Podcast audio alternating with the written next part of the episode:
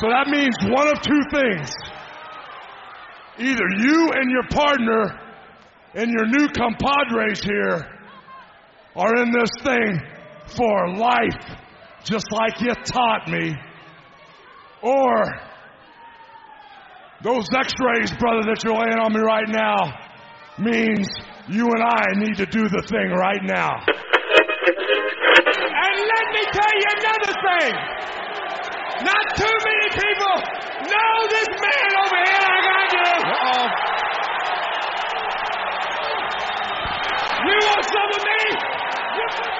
Hey, wait a minute. Gentlemen, please. Uh, Reggie White's ready to go right now. Reggie, wait, hey, wait a minute. You just spit in his face. Oh my goodness! I can't believe that. He spit in her face. Hey, oh no! Oh my goodness! Reggie White! Steve McMichael! An issue that they're going to settle at Slamboree! But what you have forgotten is that you didn't do it alone. That you had the support and you had the trust of people like Ted Turner, like Harvey Schiller, Hollywood Hogan, Hall and Nash.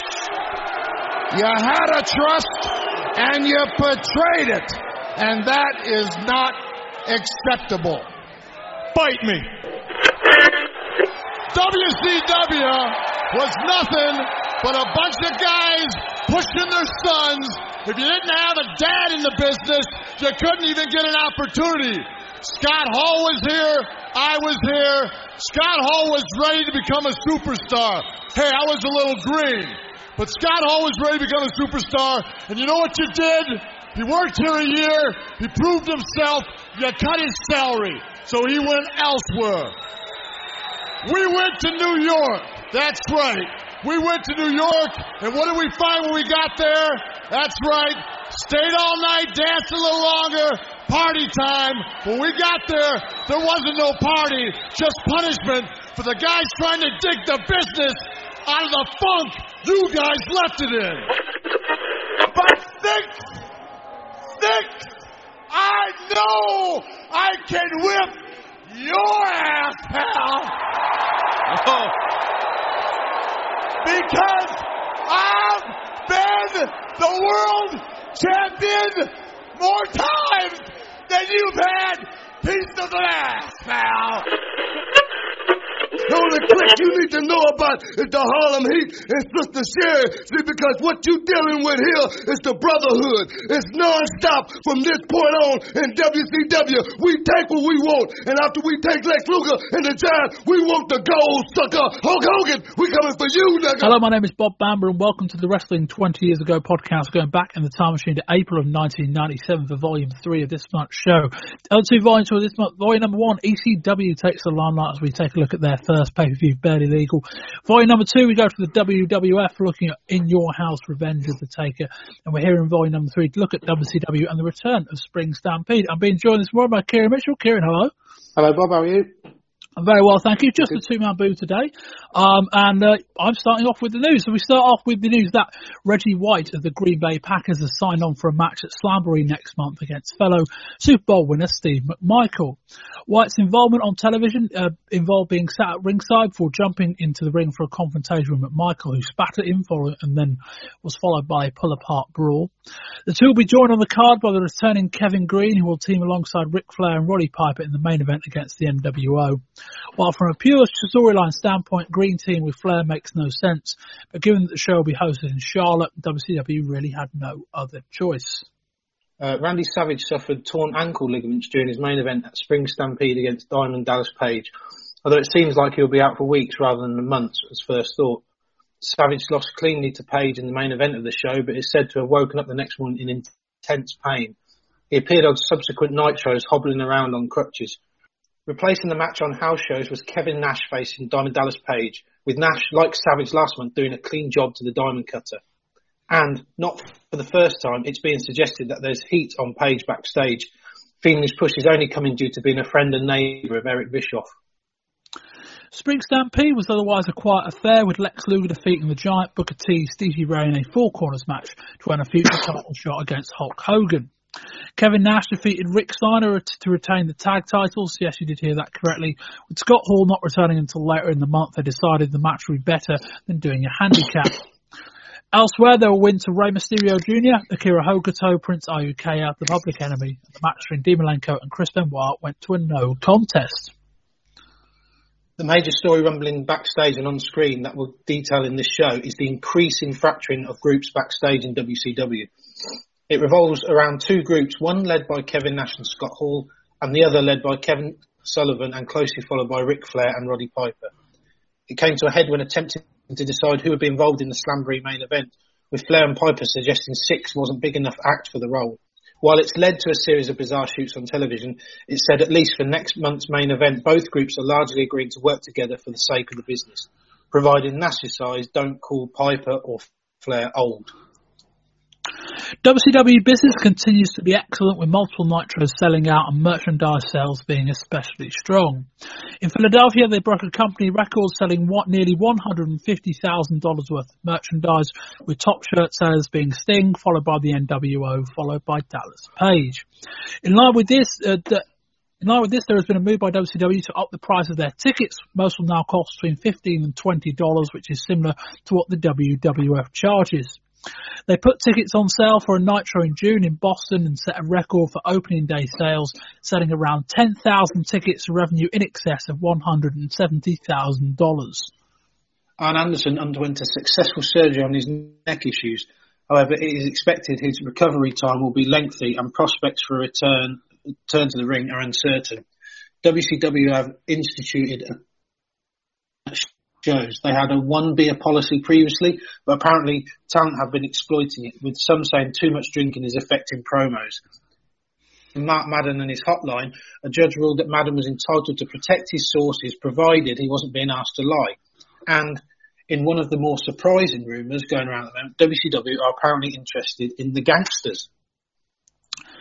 Oh boy, if that one comes off, Yeah. we'll, uh, we'll see about that. Anyway, a reminder that we are on Patreon. If you want to say thank you or like to get early access to our shows for five bucks a month, you can do so at patreon.com forward slash wrestling 20RS. Links in the podcast description and on our website. And another sweep for Nitro in the ratings battle this month. The WWF did win their first quarter hour against Nitro in months. On March the 31st, Nitro did a 3.4 to Raw's 2.7. On April the 7th, Nitro run 3.7 to 2.2. April the 14th, Nitro run 3.5 to 2.2. On April the 21st, Nitro run 3.4 to 2.8, but that did feature a 3.4 segment on Raw, featuring a match between Steve Austin and Bret Hart that beat out the 2.8 that Nitro did in the same quarter. On April the 28th, Nitro did a 3.4 to Raw's 2.7, but uh, with that week, as with the next few, expect some changes as Nitro is now running only for one hour and only from 7pm Eastern Time, owing to the NBA playoffs.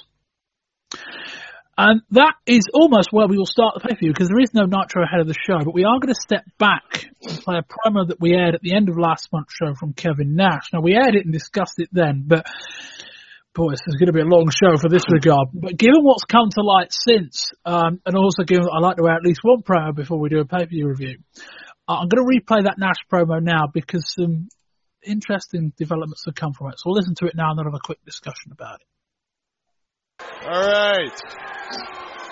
I've sat back here for two hours tonight. I'm about to puke. you know, the president has a State of the Union address every couple months. It's time the NWO had a State of the Union address. Only difference is I'm not going to lie to you. I don't know what the hell's going on with the NWO right now. I'll tell you one thing. Kevin Nash and Syxx are here. And Scott Hall, people are wondering where Scott Hall is. Scott Hall's taking care of business. More important than professional wrestling right now. Now, while Bischoff, Hogan, DiBiase, Vincent are all up there at Rodman's little opening day movie shenanigans. Rodman. We're here taking care of business. So you boys in Chicago, if you're watching, you better get focused. Because I'll tell you something right now. I'm getting pissed off. I'm getting tired of sitting around having you guys take my time. I'll tell you right now, you don't want to get me mad. Because I'm one person in this business that can stand alone. This thing even working? I don't even know. Jeez. WCW. Go figure. I'll tell you something right now. Steiner Brothers, big win tonight. Who cares? I'll tell you one thing. In Tupelo, Mississippi, Nash will be there. Whether Scott's there with me or not, it doesn't really matter. I'll be there. I'll take you on a loan. And all you Napoleons back there, you know who I'm talking about. All you guys that can't get on the adult rides because you don't make that height requirement. The only reason you people breathe is because I allow it. Yeah, I'll smash that camera. I'll tell you right now, as long as I got breath in my lungs, I'll fight WCW by myself. So, Kieran, we we played this promo at the end of last month, and, and as a, a trio, me, Dell, and Wayne were all kind of quite baffled as to what was going on and and the content and all of that. And then we we bring in some of the context that we're going to kind of drip feed throughout the show, and then probably finally discuss at the end, surrounding all the stuff that's happening politically this month. Um, now, this promo itself, um, as it was fairly clear at the time, didn't quite go on air as as was instructed. Nash's primary role was to get over the fact, uh, not necessarily to mention Hall's potential absence for the show, and was to largely get over some rifts between um, him, Bischoff, and Hogan to set up an angle that will air on the following week's Nitro that will come to after the pay per view, and a few other things. But Kieran, as we kind of heard, Nash kind of went off in his own direction. Yeah, I, this smacks of, or it seems similar to how he sort of maybe there's going to be rumblings of how he left WWF is what I'm thinking. Um, it's coming to it sort of fresh to the scene, if you like. Um, it wasn't actually like really clear about what he was trying to get over. It, it seemed it, at points it seemed a bit rambling almost, but I honestly didn't really know what to make of it because I was kind of I was as a you know coming to it fresh. I was kind of taken out of context. But the fact, the way he seemed really agitated, and as the promo went on and on, it was quite clear that he was going completely off script. Yeah, um, and I think the, the the the wider point here is that a lot of this stuff that we're going to hear this month isn't really for us. Like the the overwhelming thought coming out of all of these segments is that the audience is largely for a small group of people backstage, and that the two, three, four, however many million people are watching the show on a Monday Yeah. night are kind of just along for the ride. I, that's what I was just going to say. I felt like a, I, like I said, take, taking it out on its red as on its own. I, you, you could almost say I felt like a passenger because Yeah. I didn't. It didn't really, you know, a, a general promo, whether it may be a shoot or or a- you know, or it's a scripted one, has a sort of a point or a beginning, middle, and a, an end sort of thing. Whereas this just seemed to be like, well, this guy's just walked on to telly to have a pop at somebody in the back, and I don't really know what he's on about, if I'm honest. Well, well, that's largely what happened. He did walk onto television. The, the, the references to Napoleon, the uh, the, the guy. I take it not- that's Kevin Sullivan, is it? That's, that is Kevin Sullivan, the, the the guy not tall enough to get on the rides at the uh, at the theme park. That's Kevin Sullivan. And then you've got all the stuff going on with him taking pops at Bischoff and Hogan for, for their treatment of Rodman. And God, there's some there's some stuff to talk about that later in the month. Um, and then also the fact that the his references of Scott Hall, um, he was he he did that himself. He said that under his own volition. He wasn't asked to say that. He wasn't asked to hint that that Hall wasn't going to be on. That wasn't necessarily going to be on the pay per view. Um, WCW for their part didn't mention at all Hall's potential absence for the show until the show started. Um, because that's what WCW do. Yeah. Um, but yeah, the, the the very perception with all of this is that a lot of stuff going on right now is just for the boys in the back. It's just for specific targets. But the one thing we can say to an extent is that if you look at a couple of the more successful things WCW have done the last six, 12 months or so, more, you know, NWO I'm going to leave aside because there's a lot going on there. But you look at the promo, the feud between Kevin Sullivan and Chris Benoit, which has largely, largely, been, there's a great fucking story in amongst that that we'll get to later, but largely been a, um, largely been in amongst what I'm, what I'm trying to say here. It's largely been a case of they've been telling a story that only they really understand. Sullivan's been cutting promos that make no sense. They've been implying a lot of things that they haven't really explicitly said, i.e. Kevin Sullivan's marriage to, to Nancy Yeah. and all of that.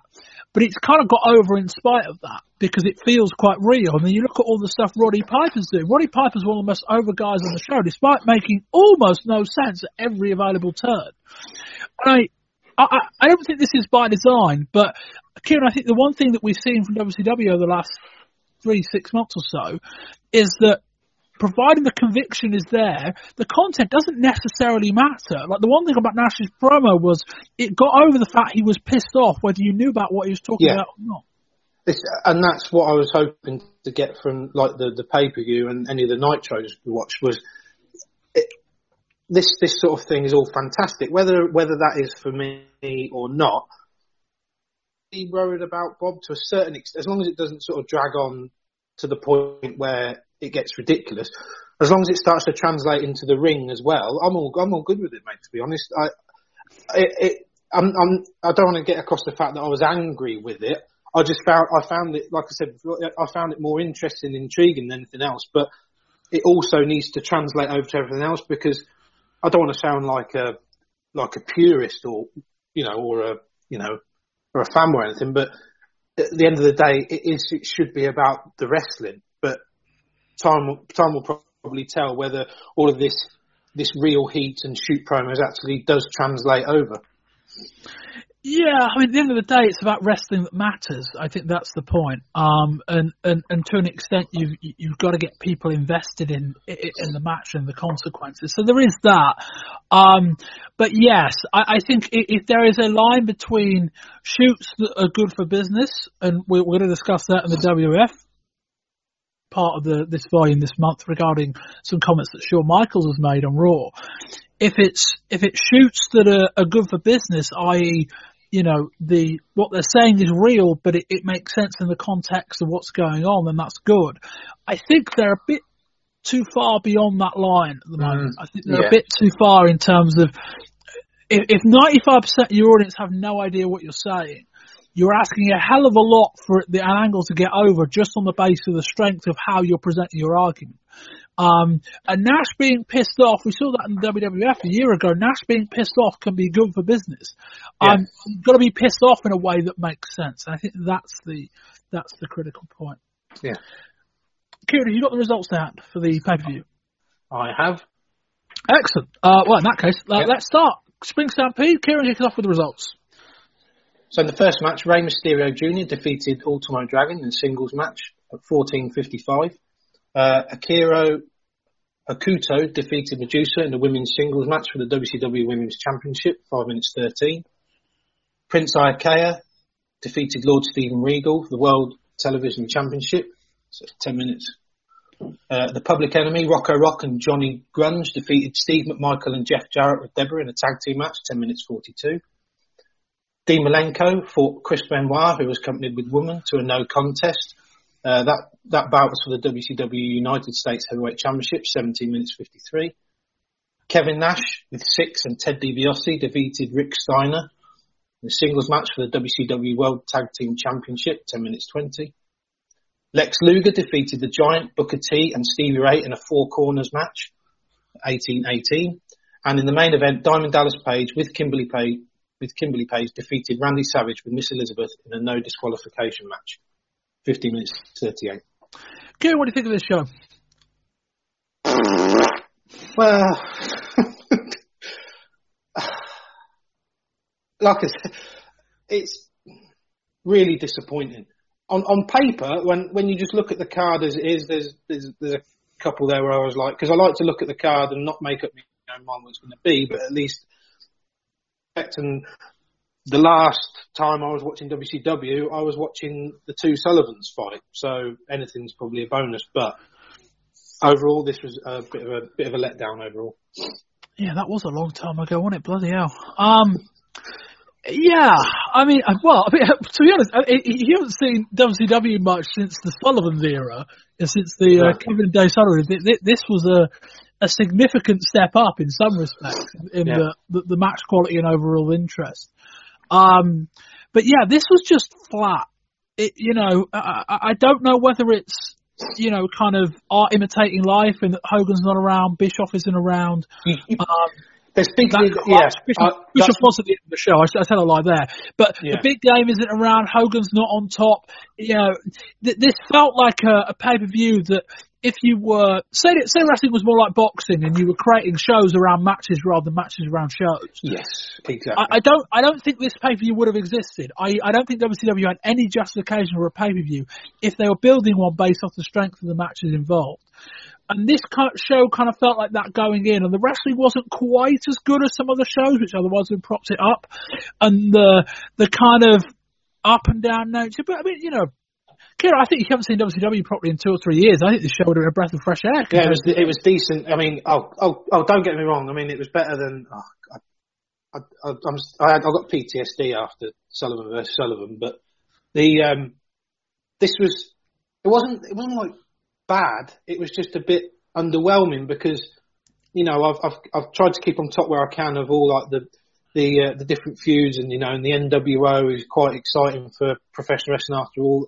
You know they're they're absolutely thrashing raw in the ratings, so you're expecting something, but then you look at the card, it could be okay, but like you like you intimated, there's there's there's obviously massive gaps. There's you know there's no Flair, there's no Hogan, um, so there's obviously there's obviously big gaps in the card itself.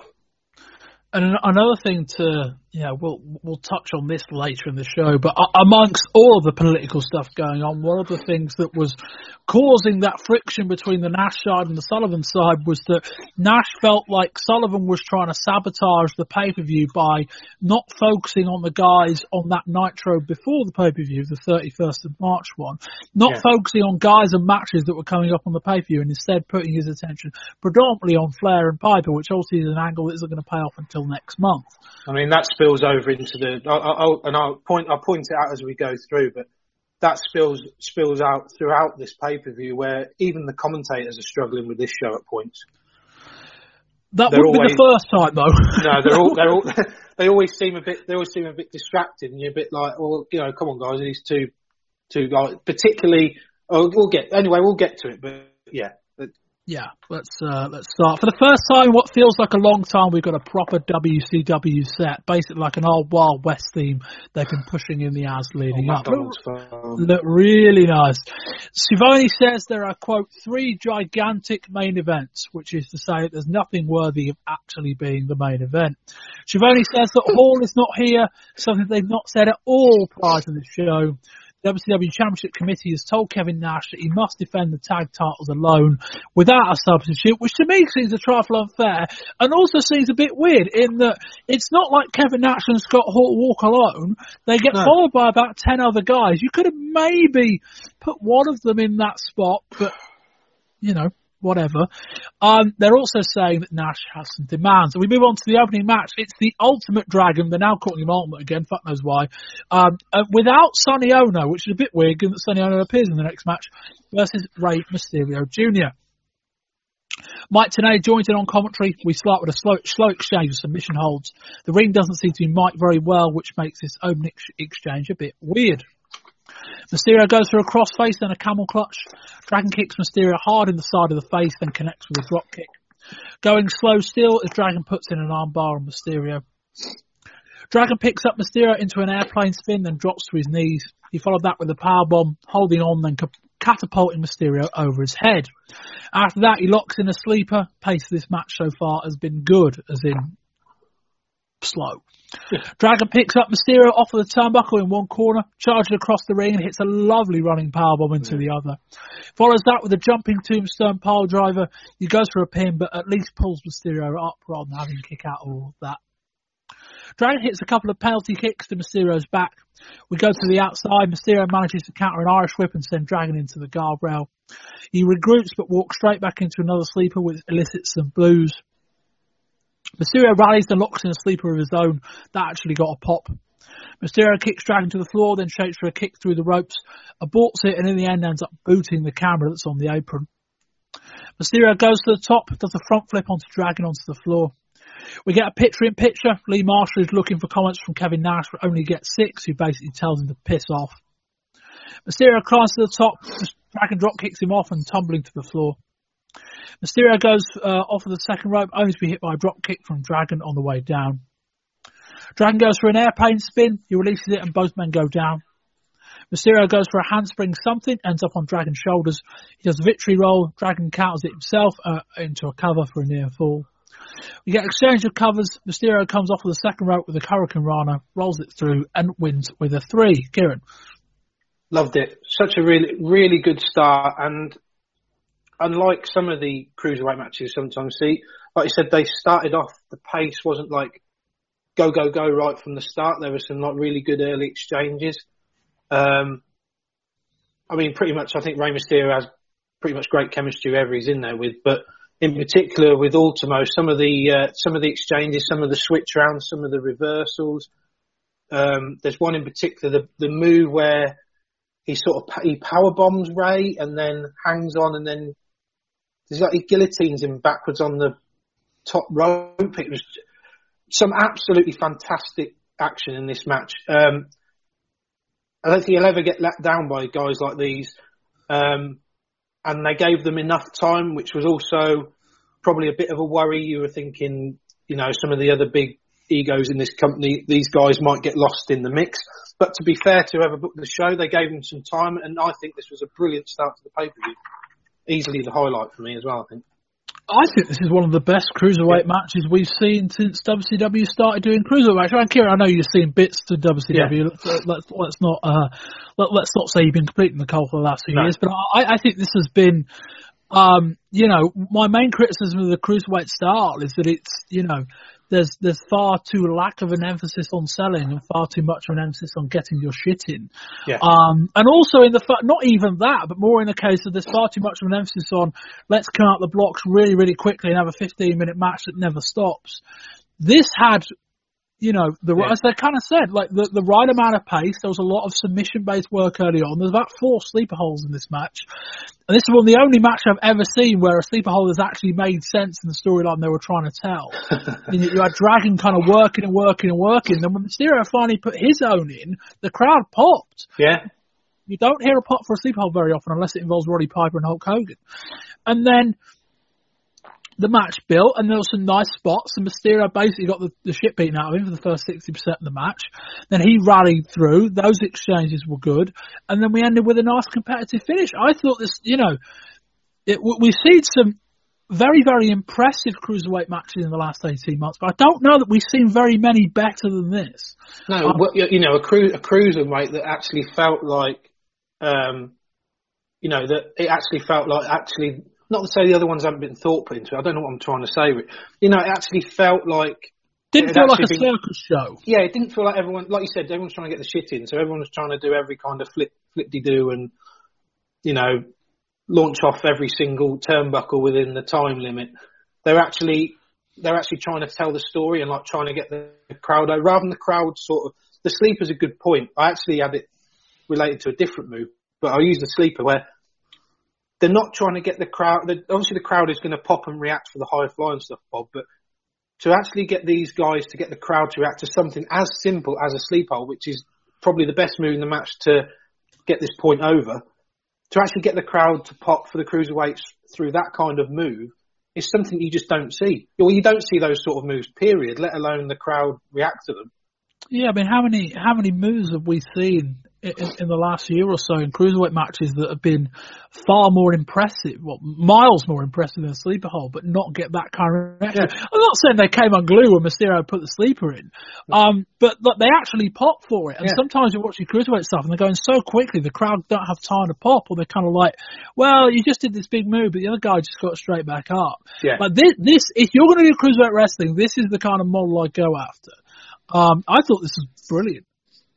Sure. Anyway, we get backstage with Lee Marshall, who's probably the last person I'd send in to get an interview with the NWO. He gets greeted by Syxx, and the situation gets stormed by Scott Steiner. So, Nash says he has no problem taking the both on, but he wants Nick Patrick to referee. With that, Lash needs over half a dozen people who are kind of separating them all, and then gobs in Steiner's face. That's spitting if gob doesn't translate across the Atlantic. With that, Steiner gets held back and then maced and then uh, put in handcuffs.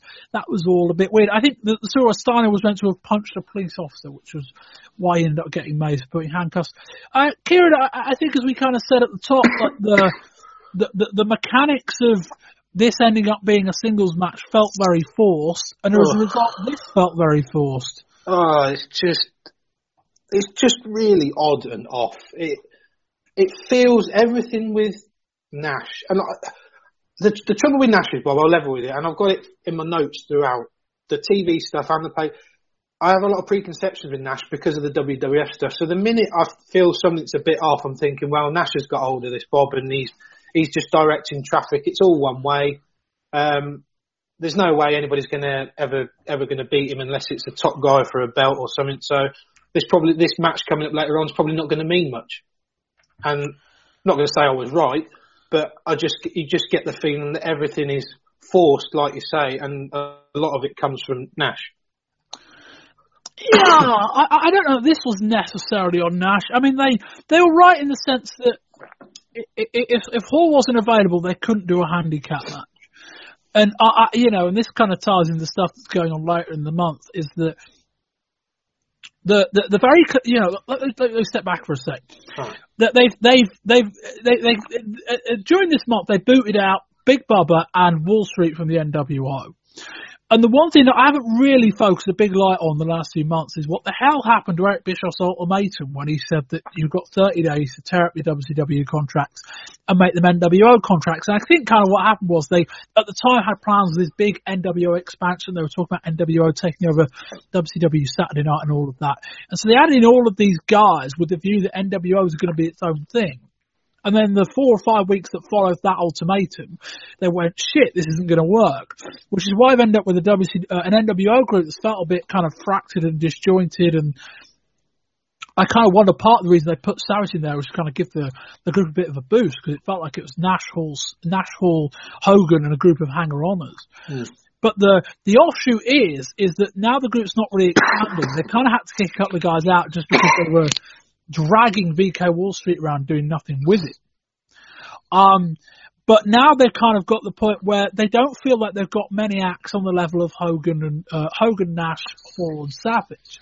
And Syxx is going to come into this story later in the month, and that Syxx is going to be involved in the Slamboree main event. But as uh, as the the guys on the Flair side have kind of said, well, Syxx doesn't really belong in that. Now, I think I think Syxx was still injured at this point, which is why I wasn't wrestling on this show. Um, but basically, when we talk about reasons why they perhaps wouldn't have done a tag team match in this spot without Hall, was that they don't really want to present anyone else in the NWO at Nash's level, which seems a bit counterproductive. Because if it's not Syxx, if he's injured, Norton is still quite credible. God knows he looks like he's fucking built for the job. Oh, yeah, And, and Marcus Bagwell's the guy that, you know, it doesn't feel like he belongs, but it's like, hello, this is how you make guys. You, you take Bagwell and you say, right, I'm going to fill in It's for like, Scott you, Hall. it's like you take you don't take someone Bagwell out of what he's doing with his look and his obvious his obvious charisma. Well, he wasn't, he wasn't doing that much before the NWO, let's be honest. All right, well, oh, they, well, they, they take him out for some reason, so they must have seen. They don't. Well, I'd say they don't just pick guys at random, but that's probably what they did. So I've probably just asked yeah, the, the, the, Bag, the Bagwell in particular might have been like that in that they were. That was right around that time where I think it might have been the same show where Bischoff said, "I'm, I'm giving you an ultimatum," and I think they basically set it up that they wanted someone to turn and join the NWO, and they thought Bagwell was just the most obvious guy, and that he was in a tag team, so he could turn on Scotty Riggs. So it's possible that Bagwell was just in the group because for the hell of it. Um, but it's like you want to make guys, yeah, even not Bagwell. Scott Norton looks like he fucking belongs. Beast. Yeah. Scott Norton, if I charged at Scott Norton over a 50 yard dash, I'd run in Scott Norton. The guy wouldn't fucking move. No. Just knock you down. Like Norton could have easily held this place. And God knows Norton and Steiners have some hella entertaining matches. Go back a year, 18 months, whatever they were wrestling. Those are some good stuff too. It just feels a bit weird. It's like we've got a bad situation. We could go with a simple solution that involves just subbing in someone else a hall, or we can crowbar the situation and have, let's have a singles match for the tag titles. It, yeah, that that if anything sums up where WCW is at right now, I'd say this scenario is kind of it. Like for all their another another thing I've got from the TVs is uh, uh, it seems to me a lot of the stuff with the NWO is despite all their bravado shoots and all that, they a lot of them lack the courage of their own conviction. Is that they they make these decisions to say say take this aspect of bringing guys in, they bring guys in and then they don't do anything with them. So do they bring them in just so it looks like they've got you know we've got more blokes than you? They haven't really had anyone to the group in a while other than Savage. Yeah. Um, I don't think they've had anyone else to the group this year. I'm beyond like you know Dennis Rodman. Um, you know, um, but yeah, like it, the NWO feels a bit weird right now. I've got no idea why Fake Sting is still around. None whatsoever. I've got no idea why Fake Sting was still around the night after Fall Brawl last year. Fake Sting ceased to become useful once we found out he wasn't the real Sting. Yeah, so he's still it, there it should have just like, and I mean that that's just and that's just should just. I mean, he's out there just to make up the numbers at this point. Now it's now now he's been rumbled. It's, yeah, the point. There's no point at all. There's, there's no heat on that angle. He's just a hanger on. No. You've got you've got Vincent, who's the same. DiBiase, who's kind of the same. Although we'll, we'll see bits of that later on. All a bit weird. Anyway. Yeah. Anyway. Let's move on. So Medusa versus Akira Hokuto with Sonny Ono, who's, I, I, fuck knows what went on there. Sonny Ono wasn't involved in the opening match, he's out here.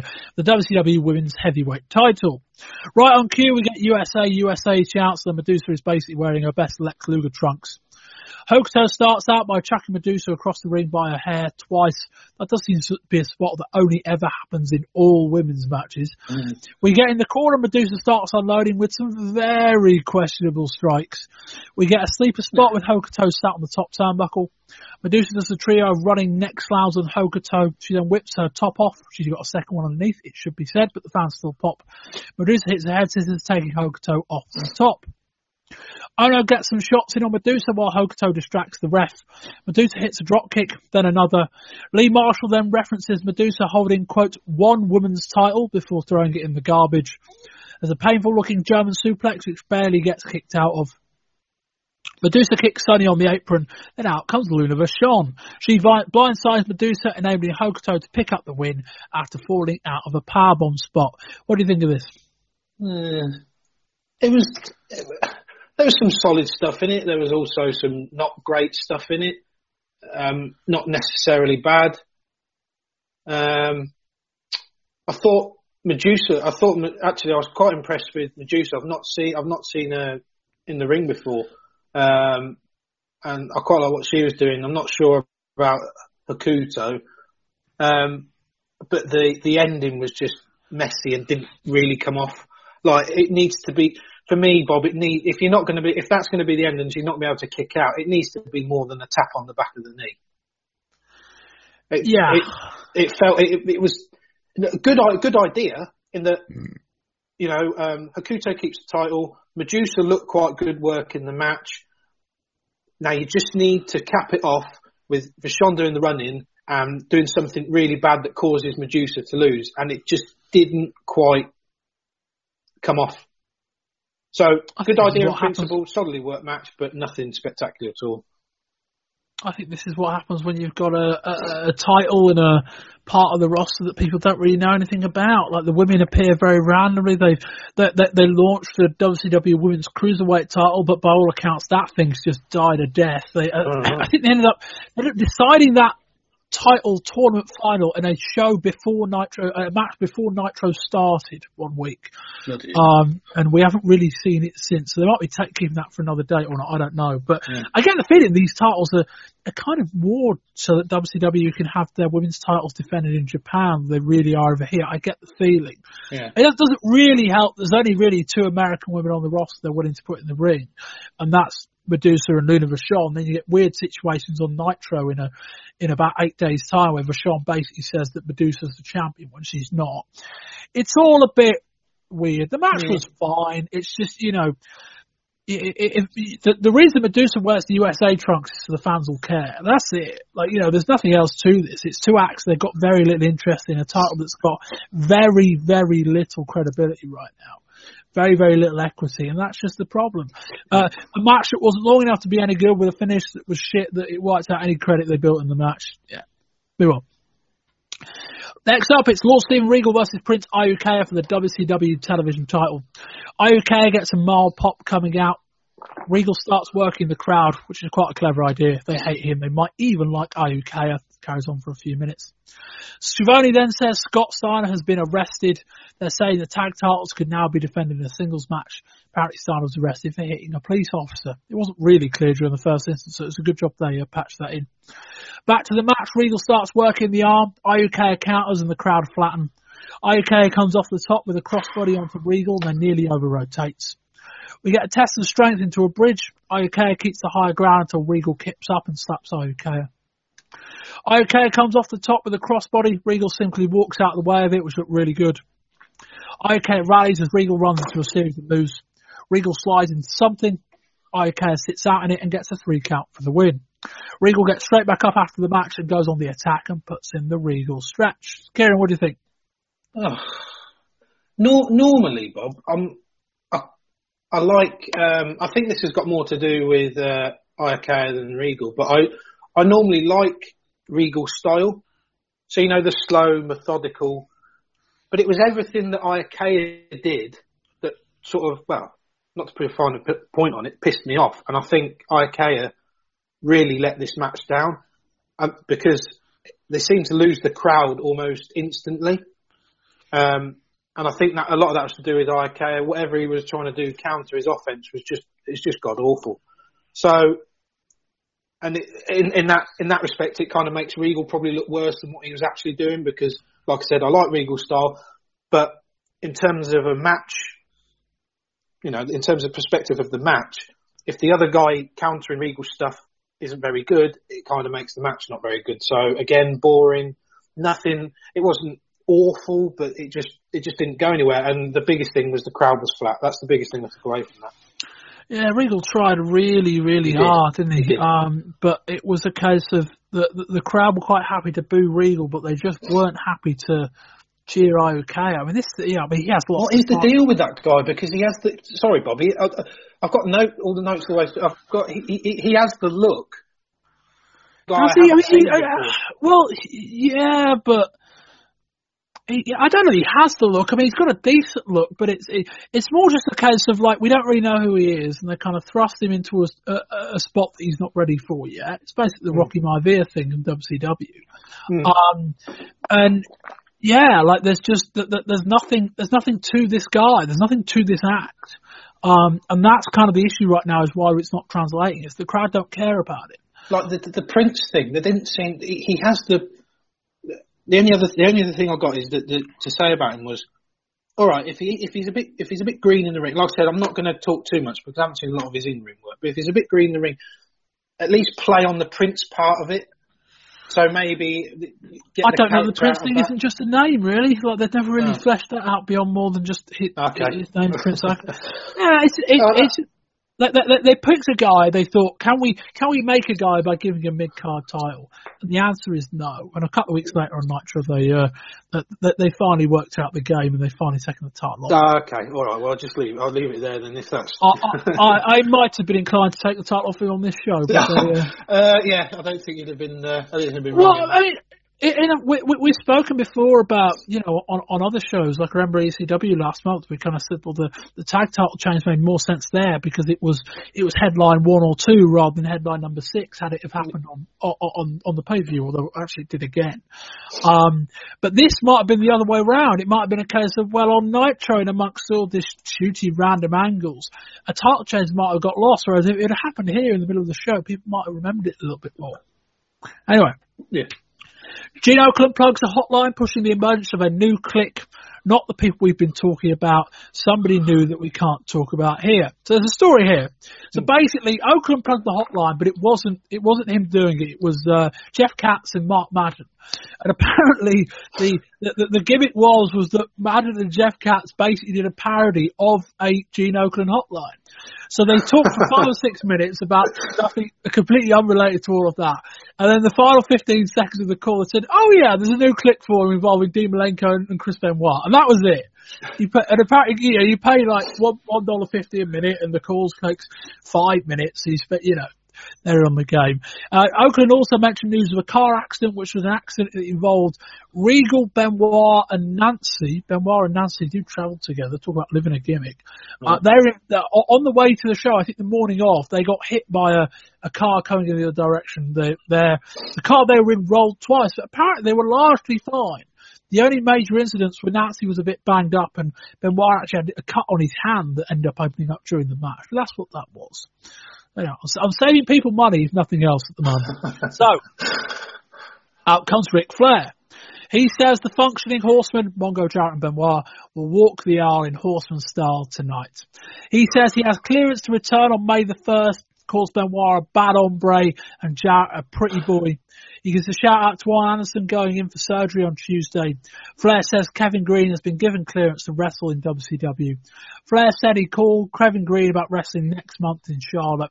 Makes it sound like they'll be on the same team, which in some ways makes no sense because obviously, you know, Greene got turned on by the NWO, uh, by the Four Horsemen last year at Great American Bash. As we kind of said in the news, when you've got Greene in, in Carolina country, which is where he plays, you've got Flair in Carolina country, Yeah. uh, you know, that was the only way they could do it. So essentially, Horseman Greene versus the NWO. That's actually going to be Flair, Piper, and Greene versus the NWO. We'll come to that later. Next up, it's the Public Enemy, Rocco Rock and Johnny Grunge versus Steve McMichael and Jeff Jarrett with Debra McMichael. Rocco hangs onto the ropes a couple of times, outsmarting Mongo.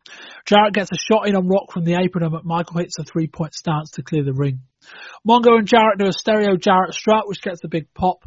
Jarrett and Mongo are on the same page. That's the story so far, with Mongo giving Jarrett some leverage on an abdominal stretch. Jarrett goes for a leapfrog, but Grunge just stops and slaps Jarrett as he returns to earth.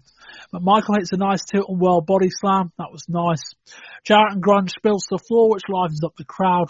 Grunge sends Jarrett into the guardrail, and Mongo and Rock go up the aisleway. Mongo sends Rock into a wagon on the set. Grunge pushes Debra onto a table, but Jarrett hits him with a chair. Meanwhile, Mongo sends Rock into a steer or a bull on the set. That's really good. Grunge comes off the top with an elbow drop, but Jarrett moves and Grunge goes clean through the table. Jarrett hits the crossbody from the top as all four returns to the ring. Debra trips, trips Rocco Rock. Jarrett hits a body slam onto both. Jarrett locks in a babyface, uh, locks for a babyface cheer like he hasn't been a heel all match. Looks for a babyface cheer almost. There we go. Like he hasn't been heel all match. Rock grabs the Halliburton, whacks Jarrett with the case. Grunge pins Jarrett and wins the match. The ref counts the three with the case right next to Jarrett's shoulder. Kieran. Again, I kind of wanted this to go one way, and being a big ECW fan, you might guess what that might be. But I get, I get the feeling that they weren't willing to go all the way, and this is probably something general related to the WCW as a company as a whole. They probably don't do all-out brawls, but we could have had a WCW version of an all-out brawl. I think there was some good. Don't get me wrong, though. There was a, this is one of the the better matches on the card, I think. But I think it would have played to more strengths. It would have played to Mongo's strengths because he's not the best wrestler in the world, and it would have easily played into the the uh, the public enemy's strengths to have it more of a brawl. But what they tried to do was kind of this match didn't know didn't know one way or another what it wanted to be. At times it felt a bit muddled, but then in amongst all of the muddle and the mess, there were some actually some quite good spots. Um, so again, not completely awful, but I think this could have been so much better than it was. Yeah, I mean, I, I, I think that when you say better matches, I'd argue it was probably one of the more coherent matches on the Hmm. card. Well, necessarily better. Um, more in the sense that it was kind of a match of two halves, and the first half was designed to get the story over of Mongo and Jarrett being on the same page, which lasted about a week based on what happened on Nitro subsequent.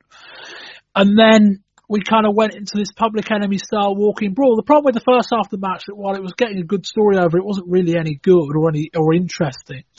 And then we kind of descended into this walking brawl. It wasn't really long enough or or interesting enough. And then you have this fuck finish as well. Hmm. It was fine. I- Yeah. I- on, on balance, it could have been worse. But yeah, I think it's you know, Jarrett isn't an act that interests me. Michael interests me in bits and pieces, but it kind of depends what he's doing. Um, and the Public Enemy needs to be in a different spot. And as we kind of said previously, I think they need to be in a different style of match. Definitely, uh, def- definitely something that plays more to their strengths. Anyway. I alluded to the fact that there's the emergence of a new clique in World Championship Wrestling. Our telephones have been ringing off the hook. Folks, there's a new gang in town. Mark Madden, Jeff Katz, and myself will talk about it tonight on the hotline. Buzz us up at 1-900-909-9900. That's 1-900-909-9900. Some kind of a story breaking here at Spring Stampede. I want at this time to have, come on in if you would, Sister Sherri, Booker T, Stevie Ray, the Harlem Heat, gentlemen. A match that really is turning out to be something else because, I guess, of the high stakes. The winner of this one getting a shot at Hollywood Hulk Hogan and the WCW Heavyweight Championship of the World. The winner of this four corner match between Lex Luger, the Giant, these two men here tonight, indeed, is a big, big match in all of their careers. However, I should point out for the record something different. The way you win this one is with the first pin or the first submission. And Sister Sherri, you may be directing traffic. It's conceivable these two men will face each other.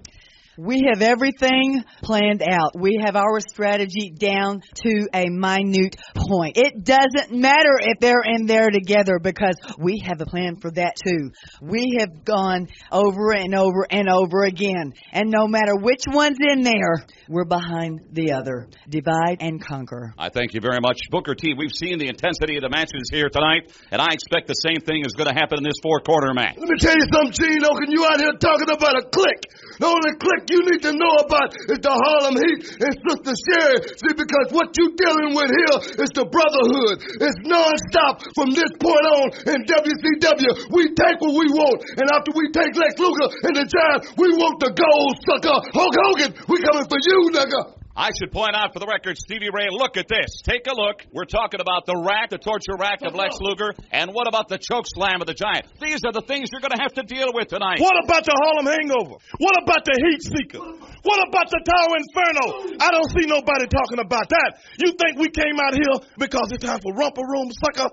Well, let me tell you something. When me and my brother go to school, the principal checks out. Lex Luger, Giant, get ready because we coming for the gold. That's Hulk Hogan's goal, and you two suckers are in the way. We taking you out one at a time. Now, can you dig it? I thank you very much. I suspect, Sister Sherri, like many of the managerial uh, uh, people that I've uh, known, if uh, your men come up with a victory tonight, I'm assuming there's going to be a little party.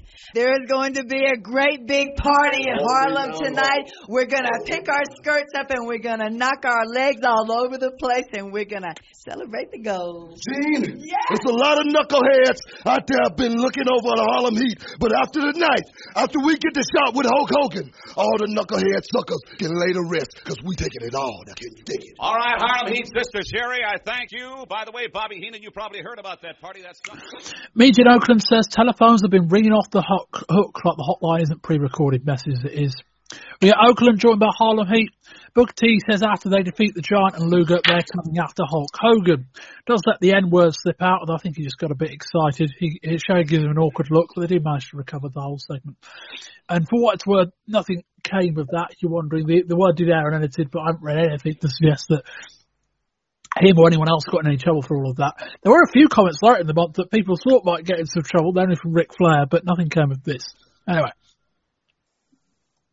Next up, it's Chris Benoit with Woman versus Dean Malenko for the WCW United States Heavyweight title. In the exchange of headlocks and arm drags, for Benoit throws Malenko through the ropes. Benoit drops to the outside, but Malenko beats him back in the ring. Benoit has a cut has cut his forehead. This that might have been a result of the uh, accident earlier in the day. Malenko locks in a leg lock, and Benoit briefly grabs a hold of Malenko's ankle for a yin and yang submission. Benoit works an arm submission. We then get a test of strength. Oh, and woman has started howling. Malenko goes for a small package, more screeching. Benoit hits a chop, then another, but that seems to fire Malenko up, who locks in a camel clutch. Benoit rallies out, deadlifting Malenko out of an arm scissors and slamming into the mat. That was really impressive. Benoit hits a snap suplex. Malenko fires Benoit into the core, then follows him straight in with a clothesline. Benoit hits, slides out of a suplex, then hits a reverse front suplex. That looked really good. Out comes Jacqueline. Match just disintegrates at this point. Jacqueline comes out as a woman. Jimmy Hart comes out and nicks the US title belt. Benoit hits a massive diving headbutt. Hart gets back towards the ring by Eddie Guerrero's on the R way. Benoit drops Malenko over the top rope. Malenko hits a suplex onto Benoit over the top to the floor, and out comes Arn Anderson. Anderson hits Malenko and sends them both into the ring, and there comes Kevin Sullivan, who Arn lets him walk right past. Sullivan hits Benoit with a cane, the referee calls for the bell, it's all a bit weird. And a weird scene that ends the match. Guerrero gets dragged to the back by Sullivan, Jacqueline and Hart, carrying Malenko's US title belt.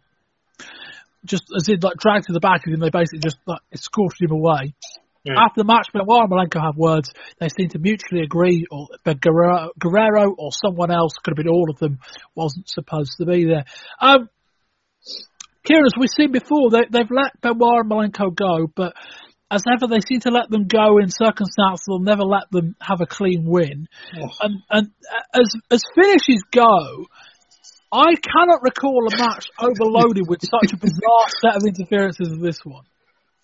Bob, we all know I, I like to champion the phrase "call an audible." Yeah, uh, Yes, I, I might have said that once or twice. mostly incorrectly, but yes, we know you like to say it. This is just.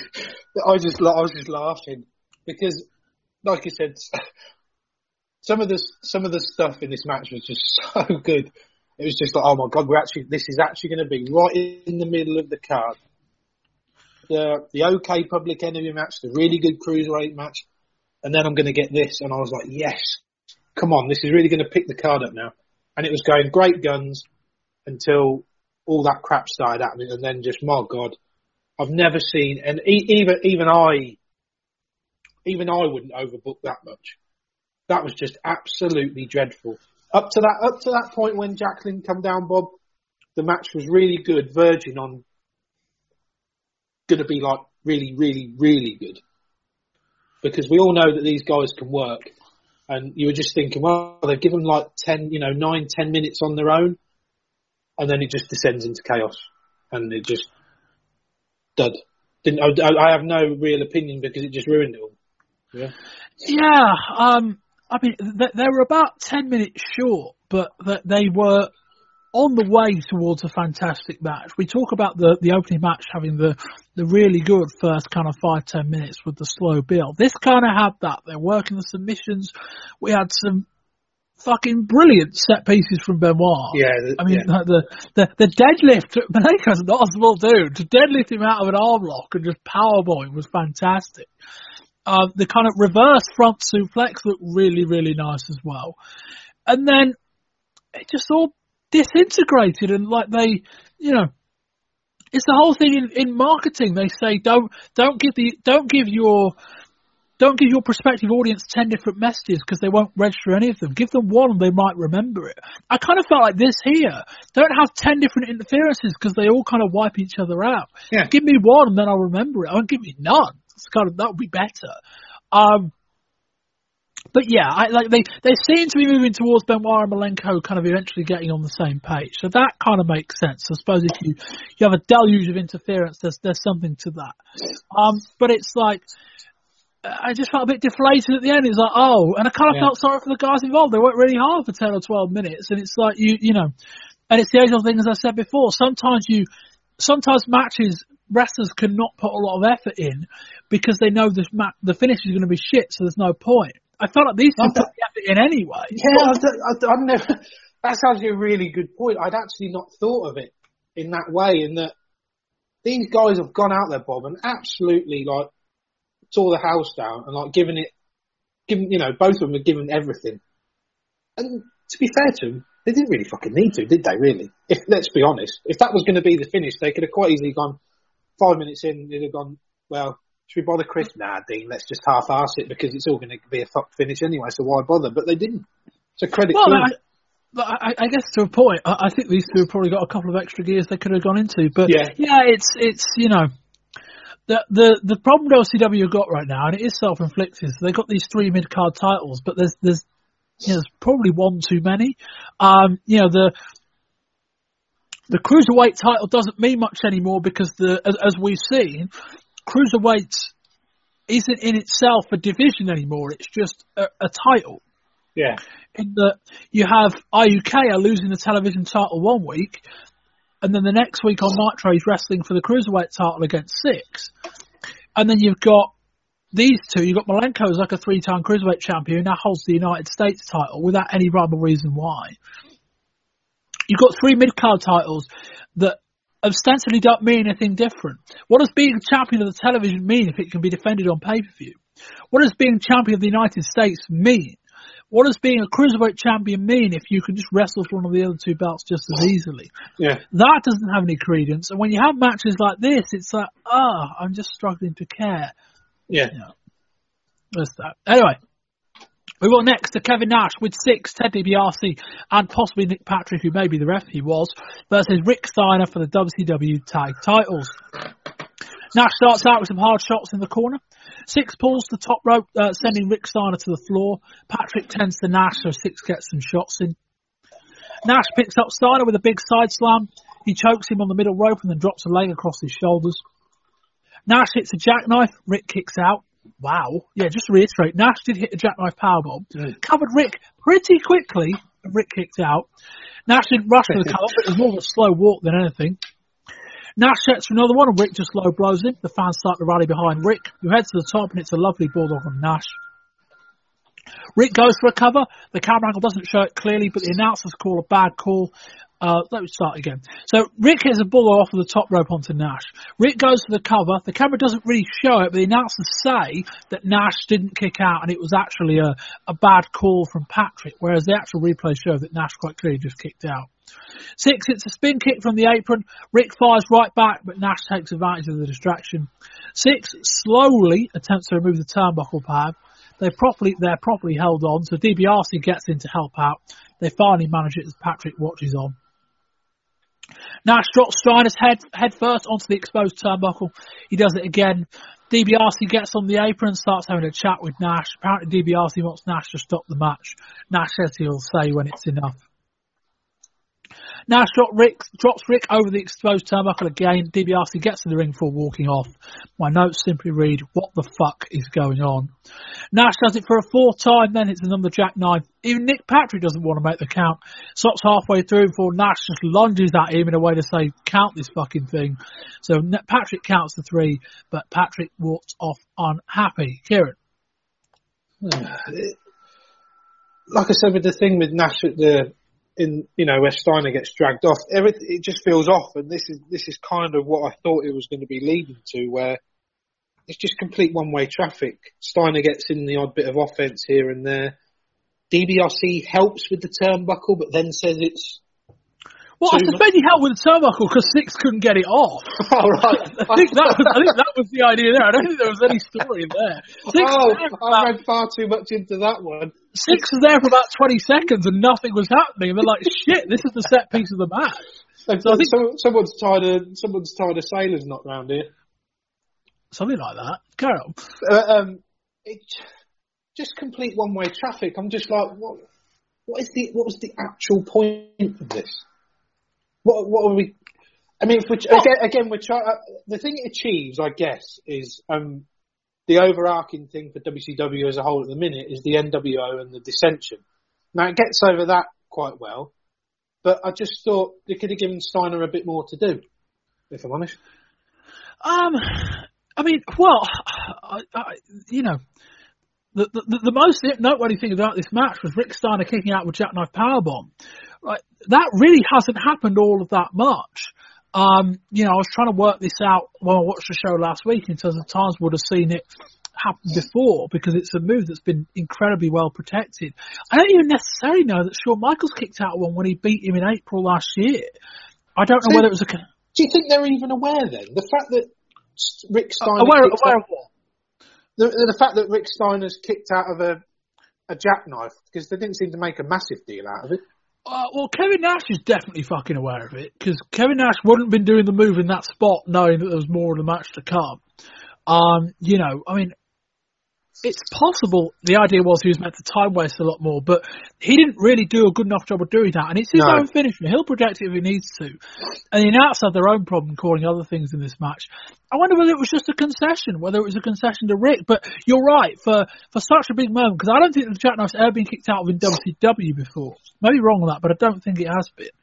Um, but they didn't really make much of a big deal of it. I don't quite know why, because then the thought was, well, why do the move at the time Yeah. of the match? That was the the bigger point. But You It was thought if he a was going to kick out of that, it would lead to you know Rick having a massive rally, wouldn't you? Sort of thing.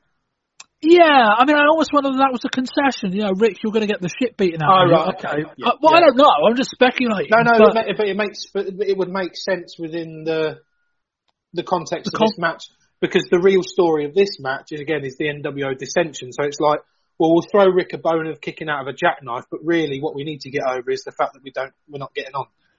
Yeah, and and it, might explain to a point why uh, why they didn't really follow up on it. That, that, that we'll give you the concession of kicking out of the move, but lads, let's not make a big point of it. Right. Okay. Um, because yeah, I mean, it make way more sense to have that be a, a, a much bigger move much further down the line, a much bigger moment much further down the line. I, Yeah. ca- I quite like the story they told. I mean, I suspect, as I say, I, I, I don't know for certain. I suspect DiBiase's involvement on the, you know, because as you say, the the idea that DiBiase would help Syxx undo the turnbuckle pad, and then a minute later would be would, would, would be would be all over the fact that Nash was. I just love the fact I've just read far I've read far too much into that, and it's just the fact that Syxx couldn't undo I mean, I-. I, I suspect so, but Syxx was clearly struggling. Um, clearly struggling. Um, but yeah, like, I, I quite like the story they were telling. I, I think, you know, we talk about the finish of the previous match being, you know, you're throwing us too many points of reference and not all of them are getting over. I wonder whether they tried a bit too much here. I don't know necessarily whether it was a great idea to have DiBiase walk off and then Patrick. No, yeah, I, I, I, that's the the other night I for this match is they should have done one or the other. I think the DiBiase holds more weight within that group. Than just have him walk off because he's quite a vocal and he's obviously there as like a spokesman for the group. So if the NWO, if one of the mouthpieces of the NWO just says, "Look, boys, too much, I'm off," that's fine, and then just have Patrick continue as it was. Yeah, um, that's that's quite possible. Um, but yeah, we've got more to discuss about Nick Patrick. I quite like the match though. Um, we talk about investment and we talk about storytelling and things mattering. I thought they got a lot over here. You know, I thought Rick looked kind of like a badass for taking a beating. Um, I thought Nash looked like a bit of a dick for taking a beating too far. Um, you know, I think they tried too much with Syxx DiBiase and Patrick, but it wasn't like too much in a way that was negative. But it wasn't, Well- and, and like I said, it wasn't. It was nowhere. Like I said, that this is this. It, in comparison, like I said, in comparison to the ending of that other match, this was fairly considered. In that, the, Oh yeah, oh yeah, So in that way, it was really good. And and yeah, like you know, enough going. I don't think it was a great match, but enough going on to make it noteworthy. Hmm. And I, I think more positives than negatives for sure. Certainly, given the a lot of this contributes to what goes on on television as well. Tony, I don't know what to tell you. I do know that I've been standing by here back in the locker room area. We do have a monitor. Lex Luger and the Giant, myself, taking a look and seeing what the NWO is capable of doing. And on the subject of the NWO, the target Hollywood Hulk Hogan, the WCW heavyweight title of the, the world. These two men are going to be in a four corners match involving the Harlem Heat, Booker T, and Stevie Ray. These men are not in a great frame of mind tonight. And I know the Giant, uh, as a ex NWOer, you certainly have got some definite thoughts on this particular match. I have some definite thoughts on this match, and I know from the very beginning this is Hulk Hogan's plan. He's trying to put brother against brother and friend against friend. But what Hulk Hogan didn't ever count on and couldn't ever imagine in his life was the fact that Lex and I are friends. We train together, we eat together, we ride together, we wrestle together, and we are a team. And when you're that much of a team, you can understand. You can look each other in the eyes, and I know that tonight, if I have to wrestle you and you beat me in the ring, then you deserve the title shot against Hulk Hogan. If I beat Lex, then I deserve the title shot.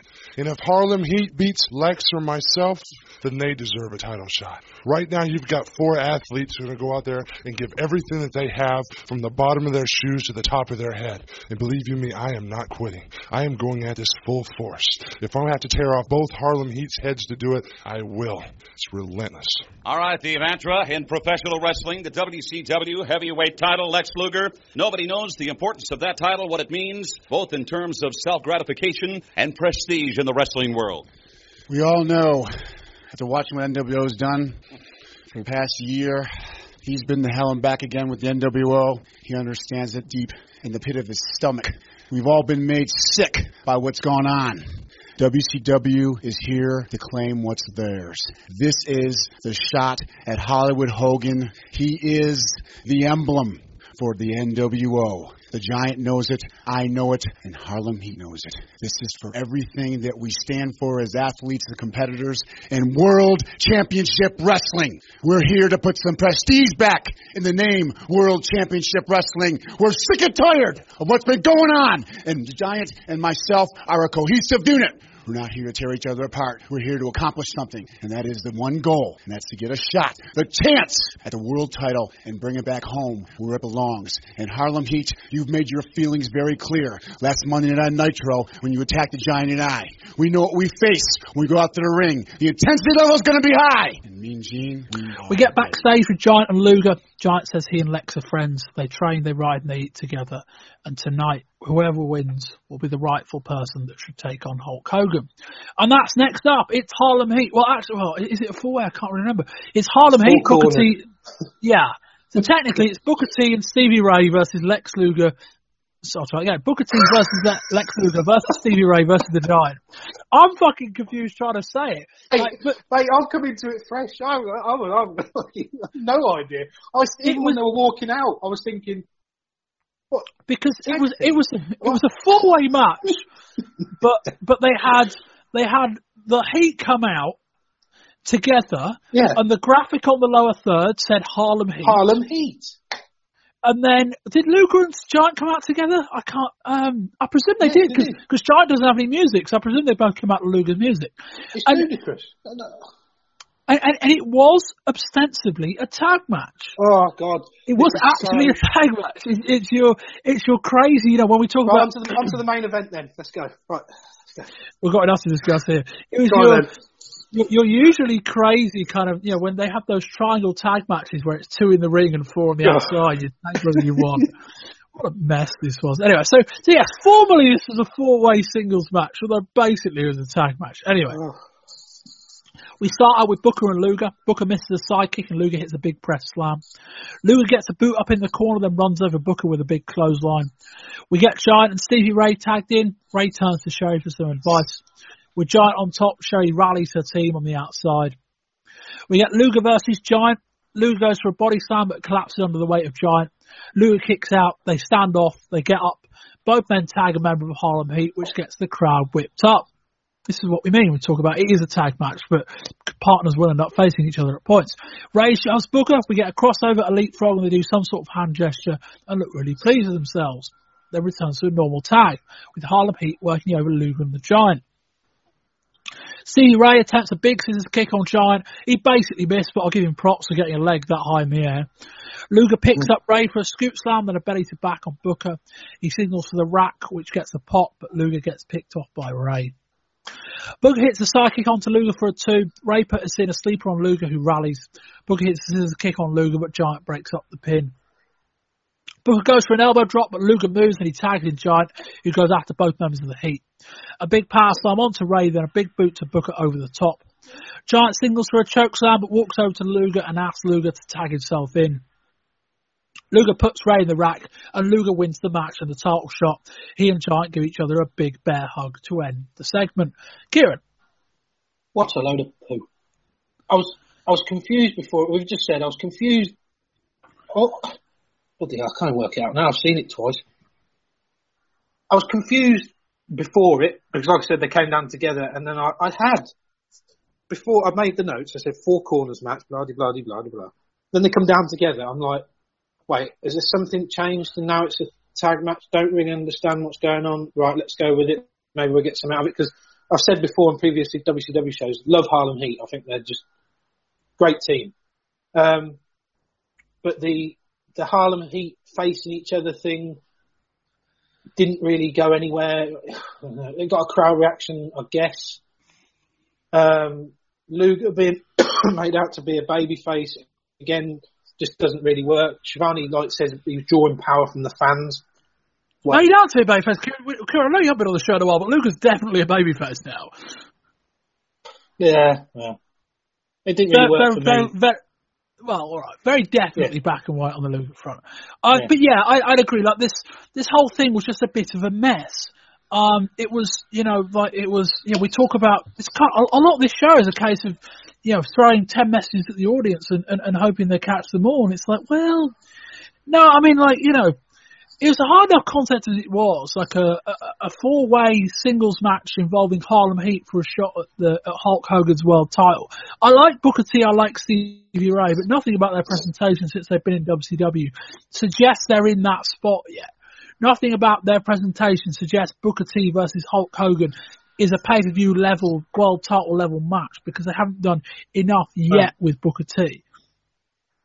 There's that. There's the mechanic. The problem with that. It was very believable in that sense, but it's also unbelievable in the sense that it was a tag match. Like it was just a tag match. If it had been a four way singles match, it would basically, you know, had it been a four way singles match like a, a, a public enemy style walking brawl involving basically the, the two teams pairing off against each other, I kind of would have been okay with that.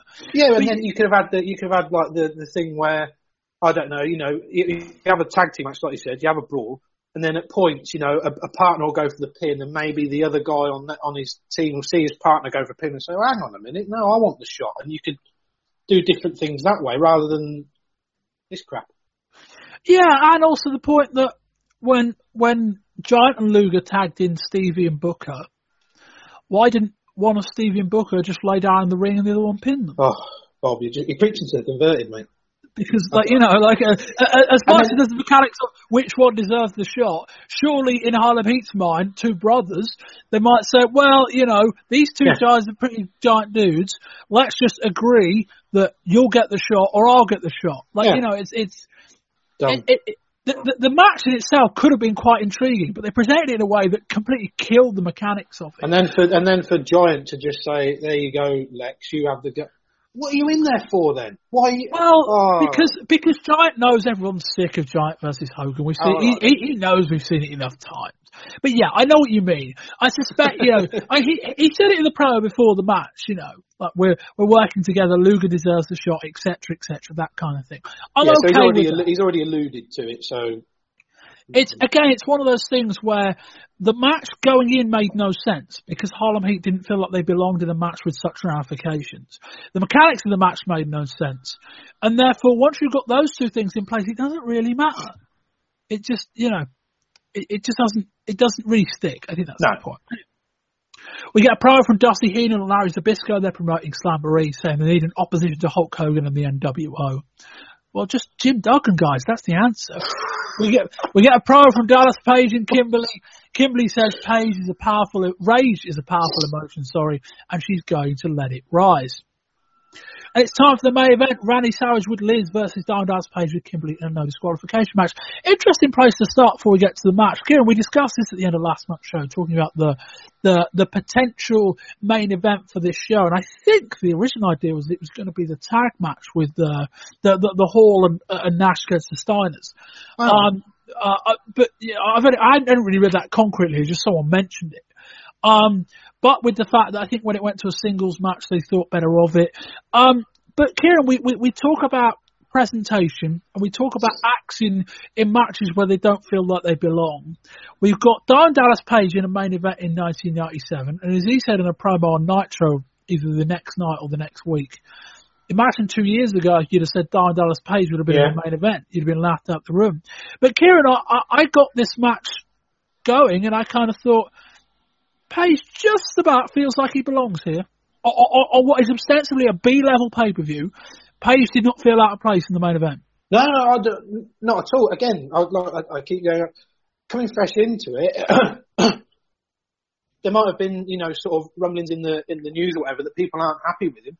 but I don't think that in no way um, comes from what the guy is actually doing.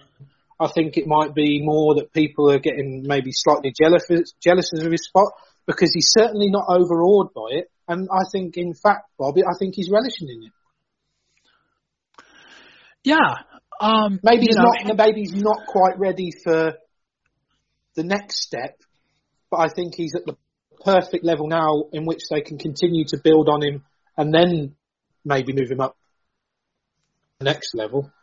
Yeah, him versus Hogan next month would feel a bit too soon, but I don't know that him yeah. versus Hogan in in six months' time could be all that out of place if you give him six months of of the right kind of bill. But yeah, yeah. um, you know, I think it was, you know, I suspect this would have been the best main event anyway.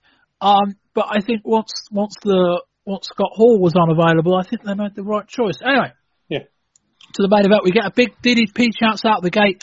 Savage goes Page up the aisle way and they brawl by the guardrail.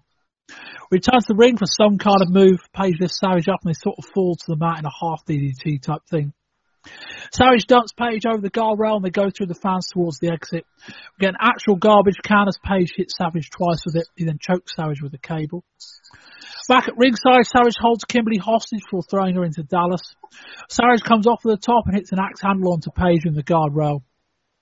As Page into the ring steps, he uses the ropes for leverage on a pin, but Page kicks out.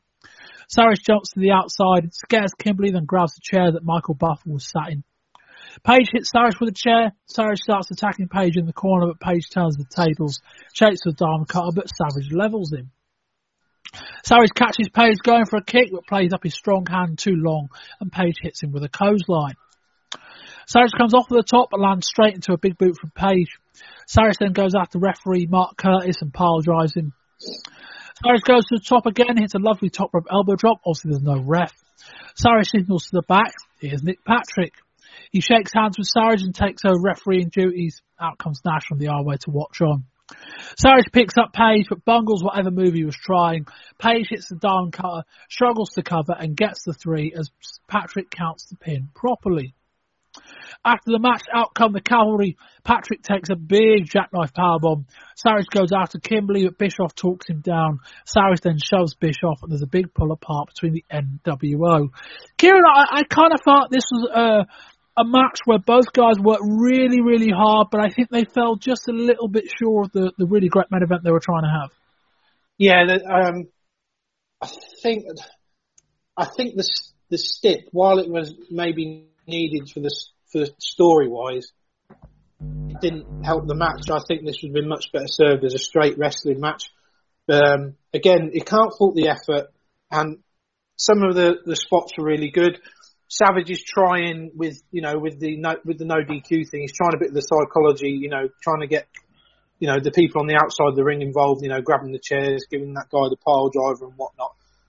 Um, and again, then they try and get Nick Patrick involved. Um, I'd actually preferred it if he hadn't accounted, but and we'd have got something from that. But uh, it was it was solid. It just wasn't. It just could have been a lot better. And I think that was mainly, in my, well, in my opinion, I think it was to do with the stipulation was quite limiting. What the no DQ stipulation? Yeah, I would, I would have, I think I would have preferred it as just being a straight match. I think it would have been a better, a better match. But I understand why the stipulation was was there. Is what I'm trying to say. Yeah, I mean, it was it, it, explained away the first kind of half of the match, but you know, towards the end they kind of got back in, had a more normal match. I think the stipulation on balance probably helped things out slightly, perhaps. Mm. Um, but yeah, like this was this was a good to very good match that never, I think, quite got to the level they wanted it to. Um, the feud's a bit fresh still. It was a a main event without massive consequences. You know, I mean, we talk about you know, you want to talk about matches with future title shots on the line. Maybe this should have been the match with the future title shot on the line. Page would have won that. That would have been a match with bigger ramifications. You know, Sarah's trying to defend Hogan, that kind of thing. Yeah. Um, although again, you know, maybe if you're going to try and build Page as this big guy, maybe you don't want to get him in the, up against Hogan too soon. Certainly could. No, no, definitely. I, I, I think you you need to you need to basically. I, I would definitely extend this extend this feud. Maybe have a um, I, I'm, I can not think who else you could have him go up against. What, Page or Hogan? Page. Um, well, you could do Page and Nash. I mean, Yeah. that- if you're if you're going to build Page to Hogan, logic says send him through Savage, Nash, and Hall. That'd be the that'd be the way to go. Um, yeah, send him through. Send yeah. him through the family hierarchy before he gets to the. yeah, Yeah. basically exactly that. I mean, you know, the, the, the thing might have to take, take a change of direction now that he might be out for a while, injury wise. Yeah. Um, yeah, like there was th- th- they they tried a fair bit. The crowd were involved. It was a good match. I'm not criticising it, but no, I no, I'm ju-. No. Yeah. I just got the feeling they were going for something a little bit better than what came off, and I don't know whether it's Yeah. yeah, Page isn't a great wrestler, and neither is Randy Savage at his age either. I kind of wonder whether this was you know, the no disqualification match was perhaps a cover just to give them a few more options, which they used. Um, But a- again, like you know, I don't think this is the end, even if the feud has to go on hiatus while Savage fixes his ankle. Um, but I thought this was good. And then the the post match angle, Kieran. Uh, again, we talk about a lot going on. There was a lot going on here. Yeah. Again, no, no um, as the match previous on the card, the uh, what was the match? I can't can't, can't remember now. Wh- Which one? the overbooked finish. Oh, Benoit Malenko. Well, Sorry, Benoit Malenko. could could have been about three or four of them, but No, yeah, that that's one. why I was getting the one where the Jacqueline runs that that one. It wasn't quite as bad as that. Like, just leave it at the. Just leave it as the you know the finish of the match. Just leave it as that. You don't have to just keep overdoing it and overbooking everything. It really sort of it muddies the war. You've said it a couple of times. I'm going to I'm going to nick it off. It is just don't throw like ten billion ideas at them. Just have it. Just have the match sit as it is. I don't know. Have a bit of jaw jacking and a bit of bad mouthing between Page in the ring and Nash on the outside or whatever. But just leave it at that. That you don't have to. I didn't, I didn't mind this as much. Like, you know, I, I, I wouldn't have done the DiBiase stuff earlier, but I, I think there was a clear direction to get Patrick out of the NWO. We're going to discuss that in a bit, where that went next. That was fine. Fair fucks to Patrick for taking a, you know, a, a relatively Yeah. safe, but still a, a pretty intense jackknife bump. And they wanted to play a bit of dissension between Savage and Bischoff, but this comes back to the whole throwing too many messages at people. Was that they have the segment that we'll cover in a bit the following night on Nitro, where you've got Nash and Hogan trying to patch up their differences. And the segment at that point really should just end. Like, that's it. Okay, you patch yourself up, you're fine. And Hogan says, right, what about you two? And it's like, well, so, so you had Savage and Bischoff on not on even keel for the sake of an angle that would, would close itself off the next night. Like if, you know, I suspect they're signposting something down the road with that, but it's Yeah. like we talk about throwing too many messages at people and people struggling to remember what's happening. By the end of the show, I kind of feel like I need to write down everything that happened to be able to remember. Yeah, yeah. It, it should uh, again to go along with not throwing the, the i- you know load of ideas at people. Just just have some clarity about what you're doing, and like you said, you don't want to have to then go back through the pay per view, or then you know when you don't have to be sort of thinking, well, what did happen at the pay per view? What what was that running? Oh, I was trying to get the turnbuckle. Uh, do you know what I mean? You don't have to have, keep trying to replay the pay per view in your head as you're trying to watch what's coming up. Kieran, everyone's thoughts on the show and a score rating out of 10. Oh. There was some good stuff in it. There was some good stuff in it. Stuff was awful. The the, the four corners, um, the some of the overbooked finishes, um, the basically the cons outweighed the pros for this one.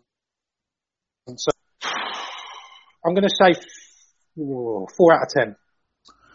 Yeah, I, I'm on a five. Um, I don't think I was quite as low on the show as you, um, but I think it's a, a, a case of there was nothing really horrendous on this show, but there were enough things that were poorly executed that it would be to a detriment of the show, and there wasn't really enough positive to to back it all up. So yeah, there's I, I think the opening match was really really good, um, and then I would say with everything else, take it or leave it. The main event was was noteworthy, but there's nothing must see on this show. As good as No. the opening match was, I don't think there's anything must see on this show. A five out of ten. We start with highlights of last night's Macho and Kimberly closer. Tony and Larry focus on the NWO's turmoil, starting with Nash's address last week and building with last night's pull apart. They then show us stills from the main event. Konnan and Hugh Morrus take on Alex Wright and Psychosis, Morrus getting the win, hitting his moonsault on Wright to get the win. Regal and Mysterio go at it in the hunt for Iaukea's TV title. We see the arrival of Hollywood, Bischoff, DiBiase and Vincent. Back in the ring, Regal lays in a stretch. Mysterio Jr. gets the DQ win as he holds the ropes, and Regal doesn't break. Iaukea arrives to help, but also gets stretched while the ref breaks it up. Another limo arrives, this time Nash, Syxx, Bagwell, Macho and Liz. They seem to have got custody of Wall Street and the NWO Sting and trial separation. Teddy Long brings out Ice Train to face Benoit. We cut to two sides of the NWO arguing backstage. It's World War 3 all over again with a split screen. In the ring, Benoit cinching in an almost unlike DDT for the win. We see highlights from last Monday's double team premiere with Hogan, Van Damme, and a resplendent Rodman who seems to think the WWF deal went through as he looks like Goldust's sister.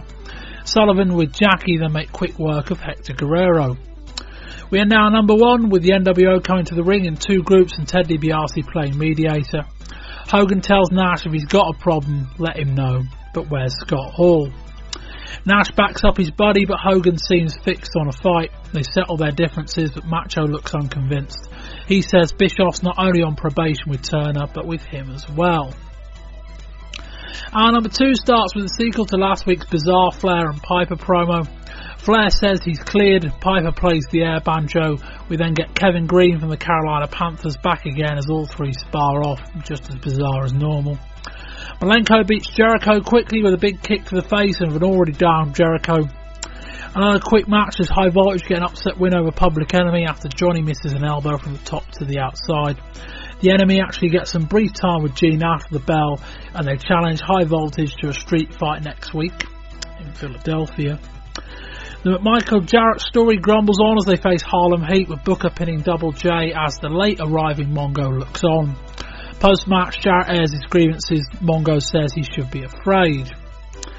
A strapped up Prince Iaukea defends the, against the Ultimate Dragon in our semi main, but after some heavy kicks to his strapped ribs, Dragon wins and is your new WCW television champion. Main event time, Giant and Scott Steiner come out to face off, but Dungeon attack them both before the match starts. We get Dallas Page out to talk about his upset last night. He calls himself an anomaly, something that wasn't supposed to happen. Darwin nails it. He calls out the hobbling Macho Man, but Hogan blocks him in the aisle and Sting repels him from the rafters, and they back off.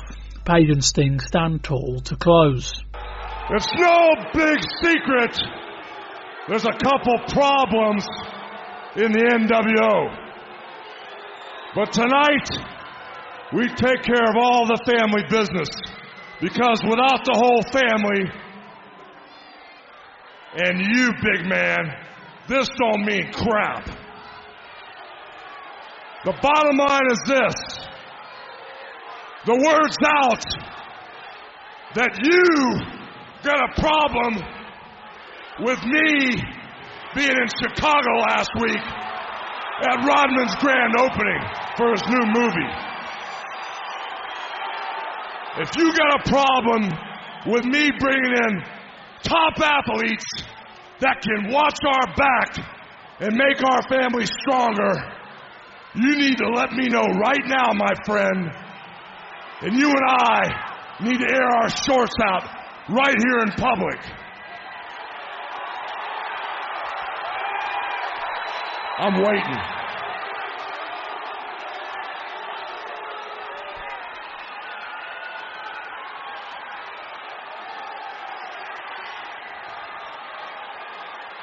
I got no problem with Dennis Rodman. I used to play ball. I appreciate him as an athlete, and I welcome him to the NWO. But I sat in a hotel room on Easter Sunday with my buddy Syxx, and I'm sorry if I was a little grouchy last week.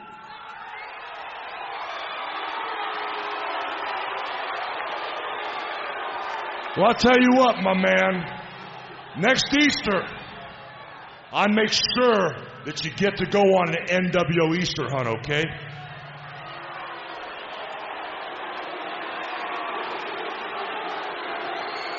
I'm not talking to you. Oh. If you don't have a problem with Dennis Rodman, that's half of the equation solved.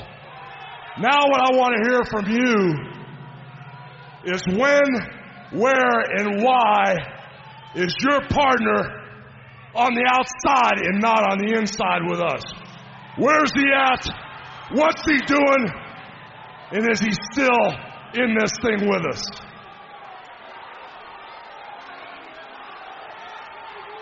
I've known Scott Hall for seven years, and I can tell you this, Hollywood. Scott Hall is NWO for life.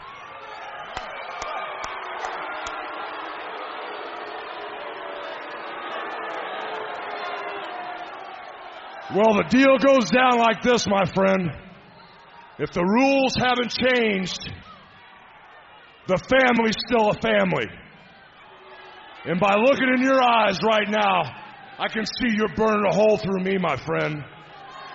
So that means one of two things. Either you and your partner and your new compadres here are in this thing for life, just like you taught me.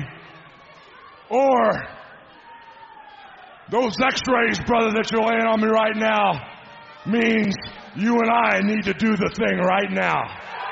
Oh. We can have something here. Look at Macho. He's trying to hop into something.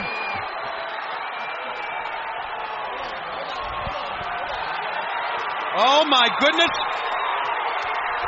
Oh my goodness, Kevin Nash and Hulk Hogan. And the Macho Man to the right there. I don't have to love you to respect you.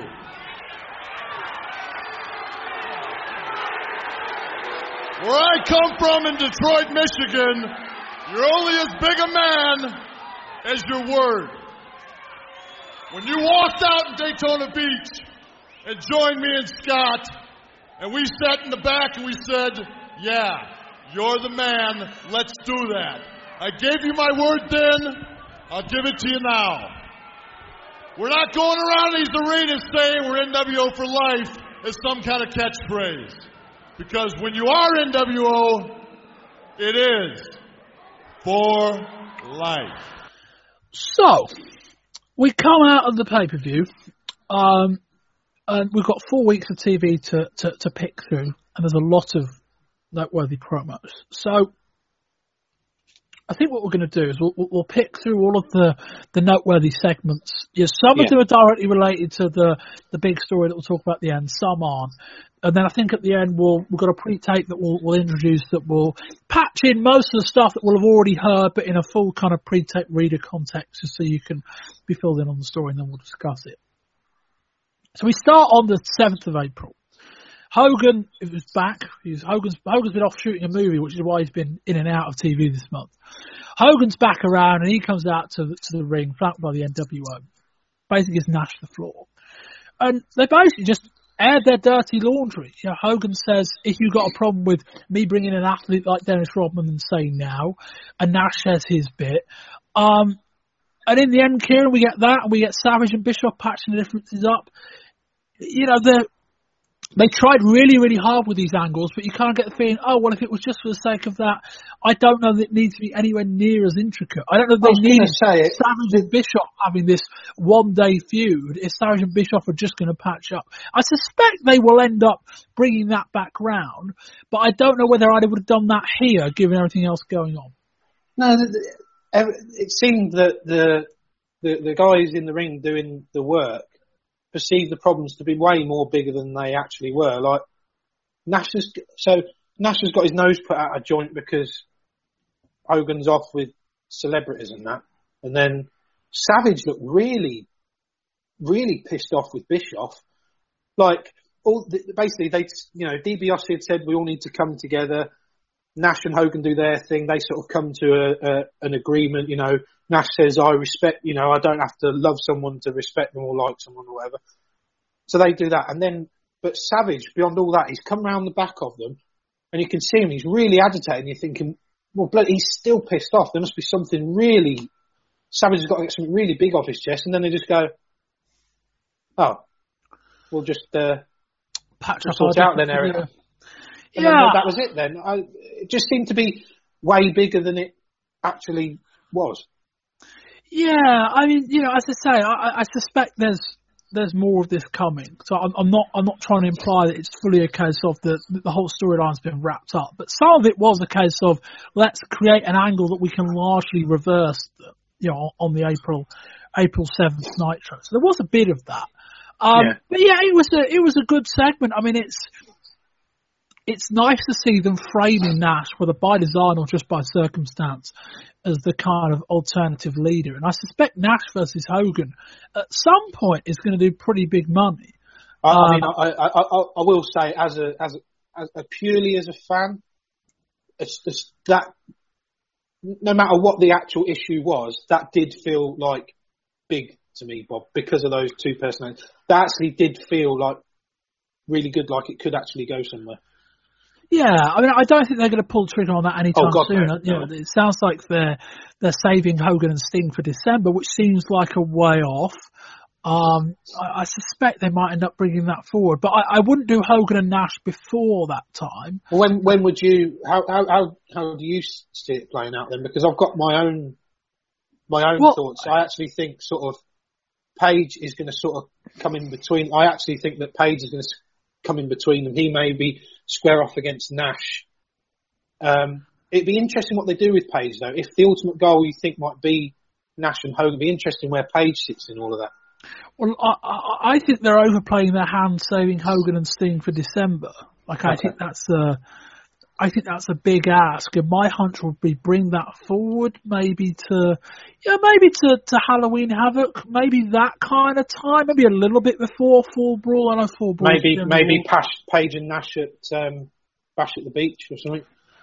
Yeah, maybe. could do that. Could do that. I mean, I know they've got a, a big thing involving Dennis Rodman, but I don't think either of those guys are going to be involved in that, so that might work out. But yeah, my inclination would be do Sting in August is a bit early, particularly if they do Hog Yeah. Wild again. They want to do it there. But October, if you've got Halloween Havoc in the right kind of situation, that to me would make sense. I mean, if, if the match is big enough, they could rematch Sting and Hogan in December. But my inclination would be that once you're through that, maybe you put the title on Sting, and then maybe you can have the breakup of the NWO, and that's where you do Nash versus Hogan. That would make most sense to me.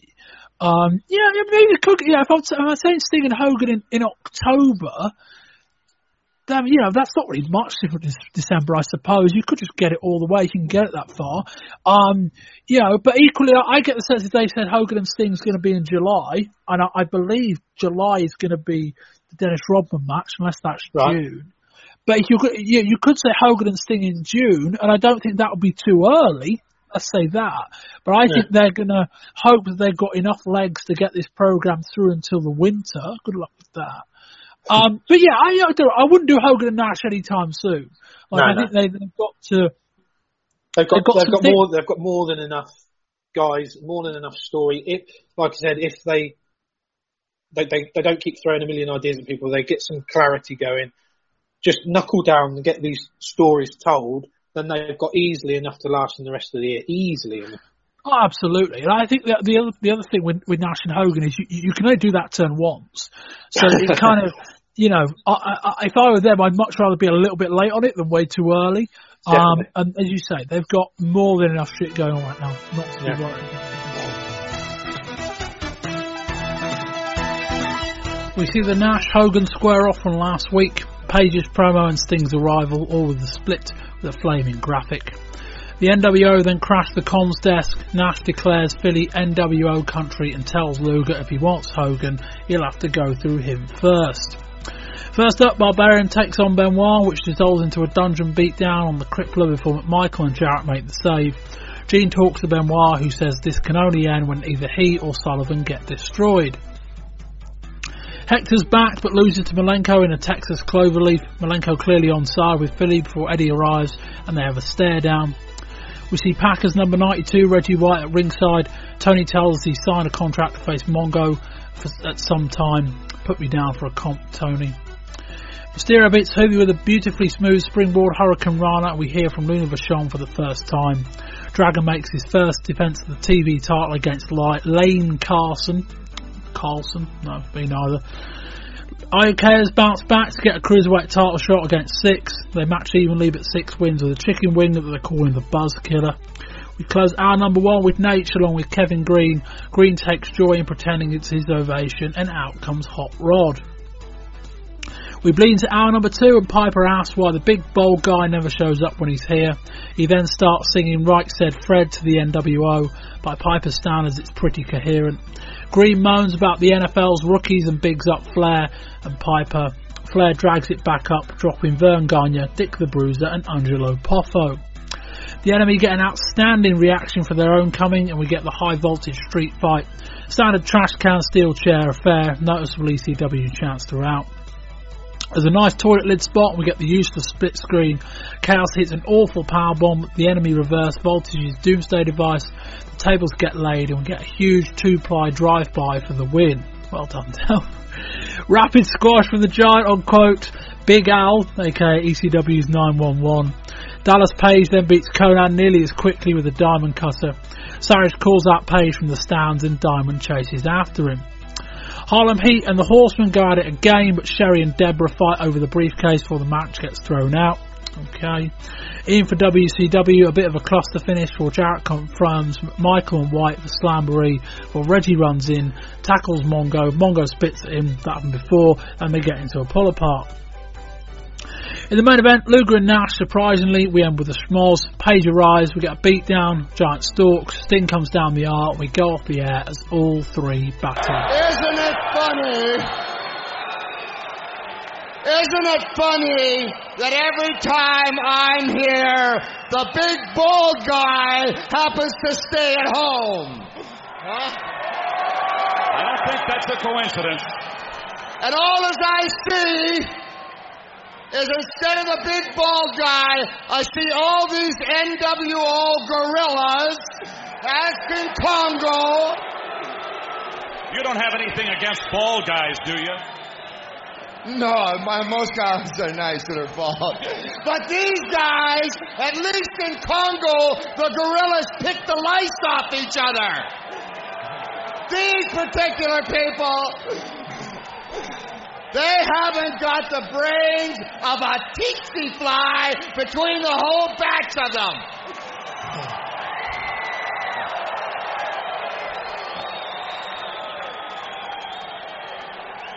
The NWO, which I'm up to here with, and I'm telling them all to come on. Come on down to Charlotte. The next pay per view, we'll take on the whole batch of you. They come out, they're in spandex, right? They got Eric Bischoff with Rodman t-shirt on, going, I'm too sexy for Dennis Rodman, too sexy for Pee Wee Herman. While the rest of the NWO are in spandex, just jumping out of the closet. Oh my. Heck, I'm gonna go back in the closet and see what's so afraid in there, man. They call him the Godfather, old Baldy. I'll tell you what, if I'm in bed and there's a dead horse's head in it, I have a barbecue. Hang on. Hang on. I tell you something. I tell you something, NWO, you big tough guys. As you're riding your skateboards and trying to be so cool on the asphalt.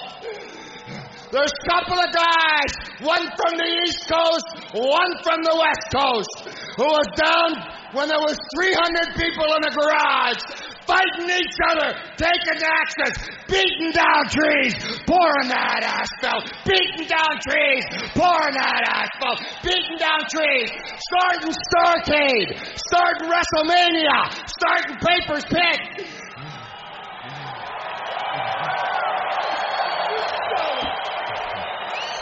And it wasn't for us paving this smooth road, you might not be so damn cool. I'll tell you something else. NWO, we got a guy that runs through seven 320 pound guys every day of his life to get the ball and save the day. And his name is Kevin Greene. Kevin Greene. Mean Gene, I'll keep this short. Hogan, I did what you said. I worked out. I took my vitamins and I said my prayers and it worked. It worked. And you stabbed everybody in the back. You stabbed all the little Hulksters in the back and you stabbed me in the back. And then what do you do, Hogan? You surround yourself with a bunch of idiots they call NWO. These idiots are nothing but a bunch of rookies. Just like the rookies that are coming in the NFL now. They get that big money. They get that signing bonus, all that money in the bank, and, and they don't stay late. They don't come early. They don't work out hard. They don't watch any extra game film, and they're non productive, and they're out of the league. But I want you to know something Flair and Piper made wrestling. They indeed did. Flair and Icon were chopping tons and tons of wood and laying asphalt from now till kingdom come while you guys were still sucking mother's milk. And that's why I'm here. It's called respect. Respect. We know about respect, Ric Flair.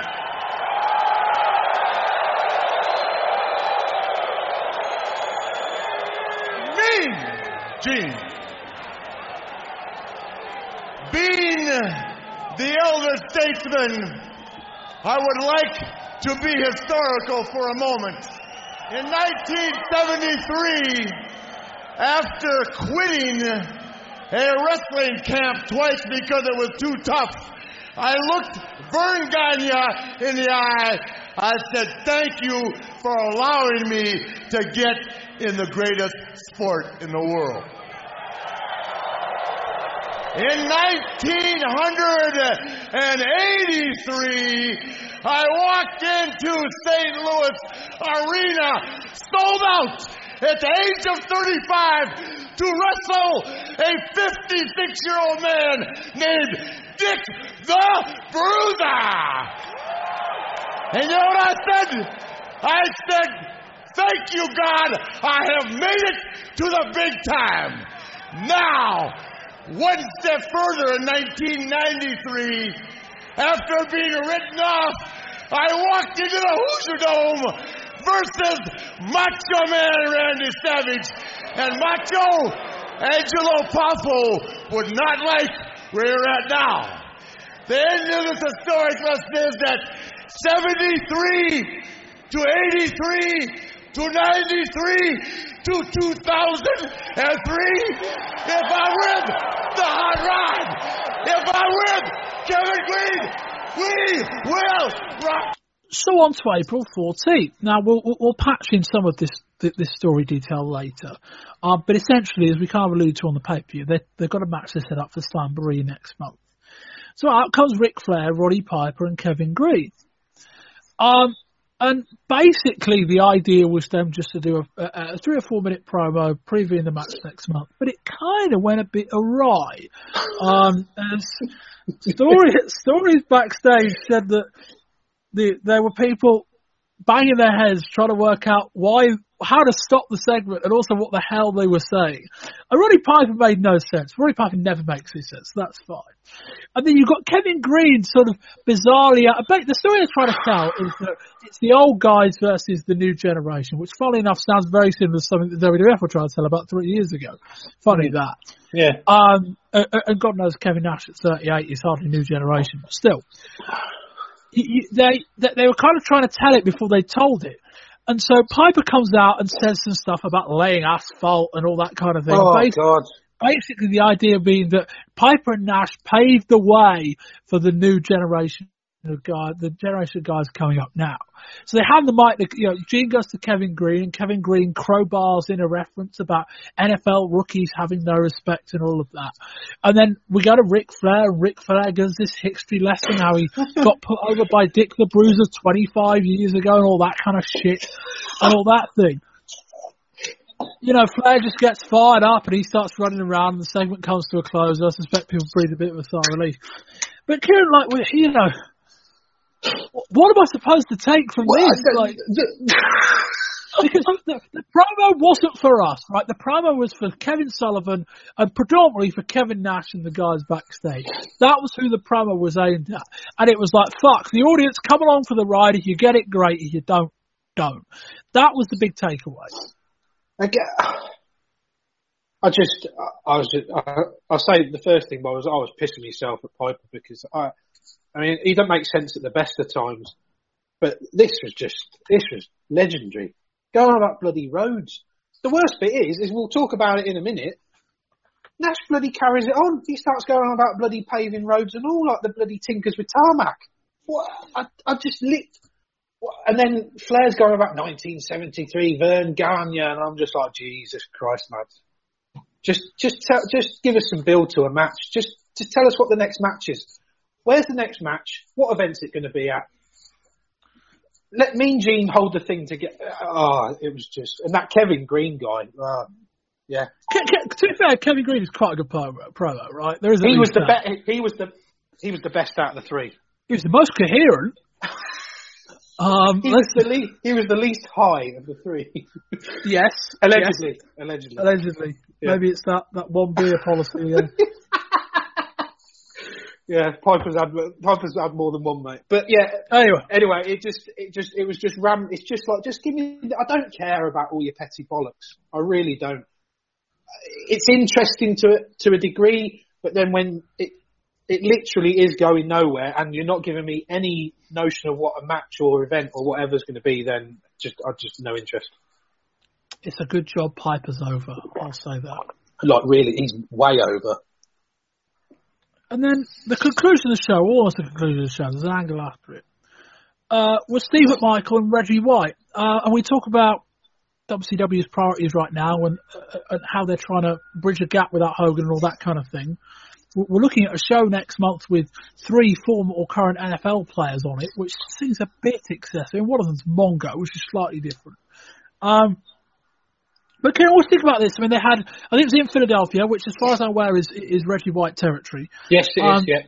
And, uh, and Mongo kind of pointed him out and, and, you know, and he basically said there's going to be a match in, in sort of enough words. Um, and then the segment got really quite good when White Yeah. stepped into the ring, squared off. Mongo spat at him, which seems, you know, we, you know, that seemed a bit excessive. Loved it.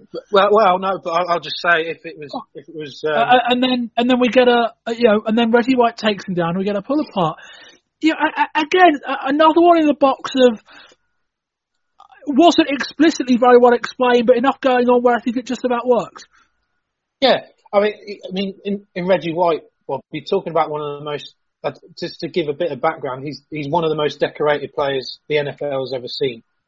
So you're talking like he's like a two-time defensive player there, 13-time Pro Bowl, a 13-time All-Pro.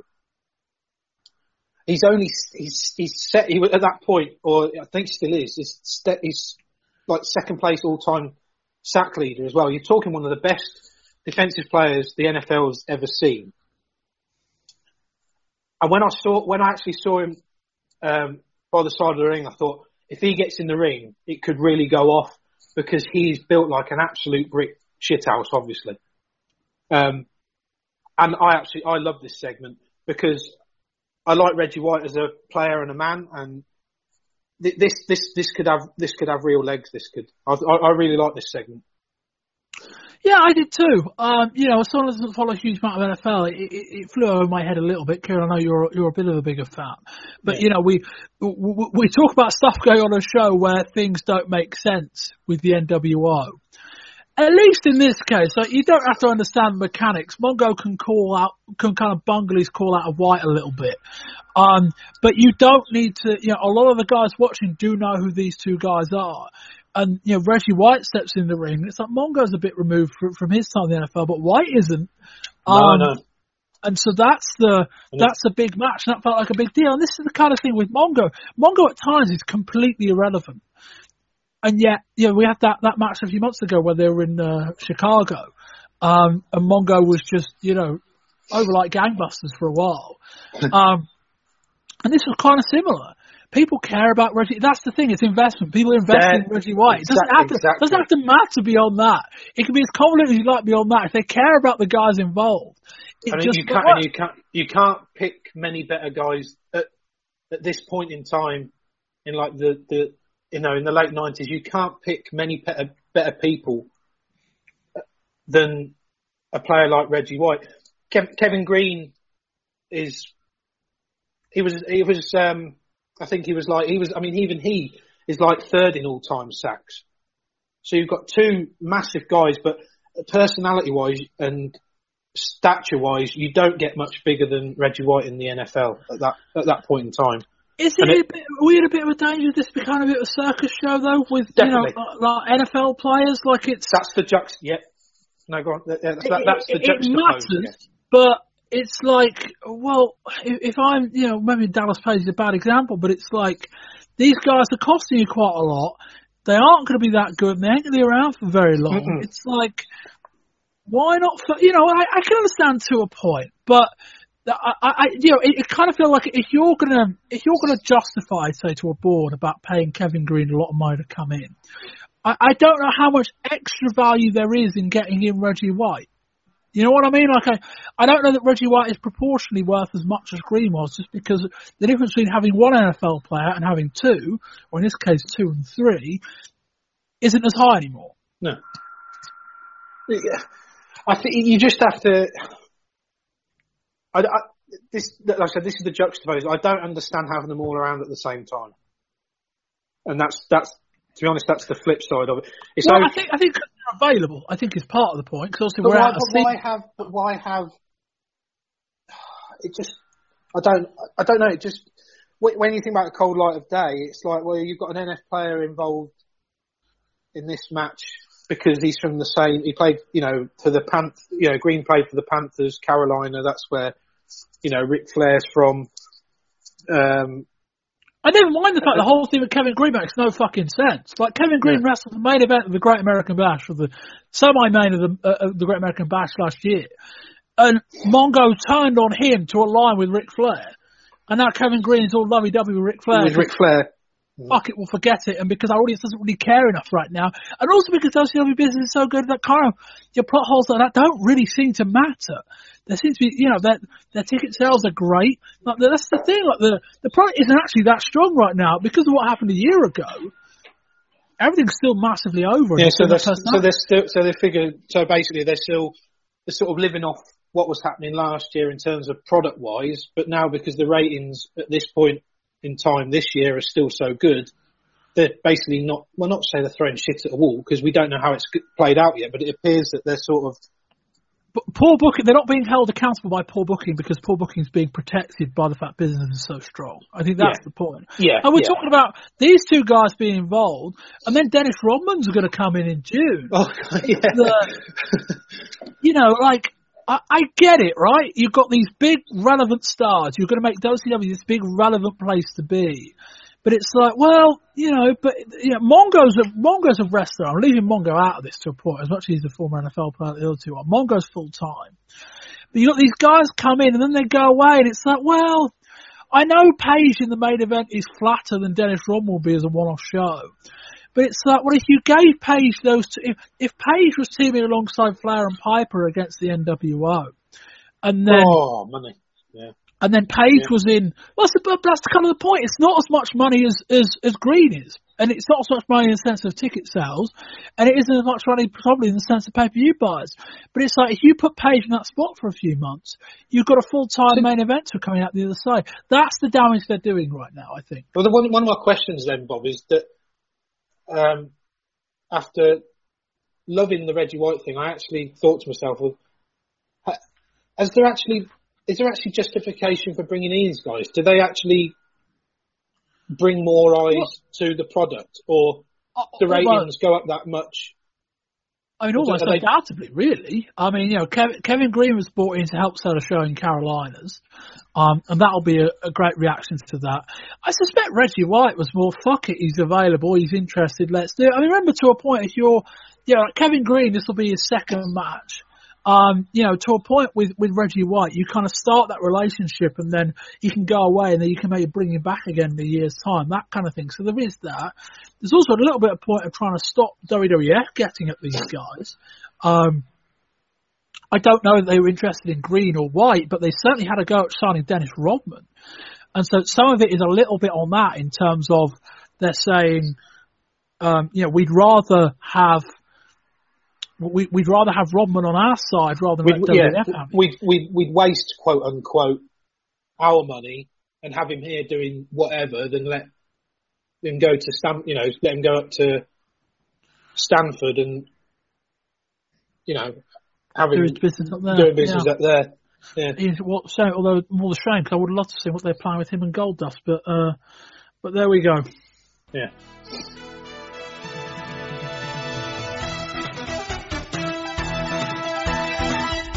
We open on April 21st with a black limo, but it's not the NWO, it's JJ Dillon, who's expected to become an on-screen spokesman for WCW. We get lengthy opener with Dean Malenko defending his cruiserweight title against Yuji Nagata with the cloverleaf to a good reaction. Next, Glacier plays to his strengths where his entrance lasts longer than his match against Seeker Play. Very loud Glacier sucks chants here. Post match, last month's Misty Man arrives and Mortis blindsides Glacier with a Glacier with a chronic kick. Both work over Glacier to the delight of Vandenberg and the former Adam Bomb nails a modified slow choke slam. Somewhere Dell is in tears. Sure he is. JJ is announced as chairman of the WCW committee. Tony and Larry speculate on what that means for Bischoff and the NWO as we see it close from last week. Nick Patrick arrives to lobby for reinstatement, reinstatement and delivers a peach of a promo. Ultimo Dragon defeats Beautiful Bobby with the Dragon Sleeper, and Lord Steven Regal arrives and tells us spending that night with Fergie was like a ripped out fireplace. He challenges Dragon for his TV title. Meng makes quick work of Jericho. Gene talks to Jimmy Hart and Meng faces Benoit at Slamboree. Sullivan arrives with a popping out Miss Jackie and builds Meng to Benoit. There's a quick highlight reel of Benoit before we close the hour with the Steiners and the enemy in yes, a no contest. We kick off our number two with the arrival of JJ Dillon with Mean Gene. Tony interjects to ask him about Nick Patrick. That's under advisement. But as for Bischoff, he has no authority whatsoever. However, he is still under contract and will remain. A shit-eating, grin-carrying Bischoff arrives to gloat at the silence of JJ. Dillon then says that while Bischoff raised the standards two years ago, the standards were set in Stamford, Connecticut, he's now here to bring some authority. Scotty Riggs continues his DOA run, this week falling to the figure four of Jeff Jarrett. Syxx then beats Mysterio Jr. with the help of Jackknife from Nash. Afterwards, JJ arrives to lay down the law on Nash and Syxx as security usher them away. We get another highlight package, this time on Luger. The NWO then run another paid for promo, this time with take on Gilligan's Island with Grace Jones and Robert Vaughn. Yes, that actually happened. Both in NWO shirts, it really is a bizarre visual. The NWO arrive with Syxx, cutting a promo on Flair for stealing Buddy Rogers' gimmick. Nash starts on Piper, telling him it's the quote, new generation's time to shine. Alright, Big Daddy, cool. DDP beats Psychosis quick with the cutter, Savage again calling him out from the stands. Piper, Flair and Greene cut a promo after we go off the air. Flair asks the out, out the NWO, they all drop an air elbow and the order arrive. welcome back of Big with one Hollywood Hulk Hogan. And as we look at this footage from last week, we we have what Nick Patrick what is doing here? What in the world do you want? Well, you guys have heard that I petitioned for reinstatement, and if you don't mind, I'd like to take a moment to just clear up a couple of points. And if you have any questions for me afterwards, this isn't a junior high quiz, Nick. Well, uh, first off, I'd like to apologize to all the WCW employees that may have been affected by my actions recently. But there are a few people that I will not apologize to now, nor will I ever apologize to those people. When I first joined the NWO, I thought it was going to be an opportunity for the little man to speak out, people that's never had a voice to be able to speak up for themselves, people that's been ground under by the system, but been able to land on their feet to be able to make a statement. But now it seems to me that the very people that I wanted to make a statement against are the people that the NWO are catering to. People like Macho Man Randy Savage. Now, I told you people what he was about when he first came here to WCW. And he's proven me correct in the last few weeks.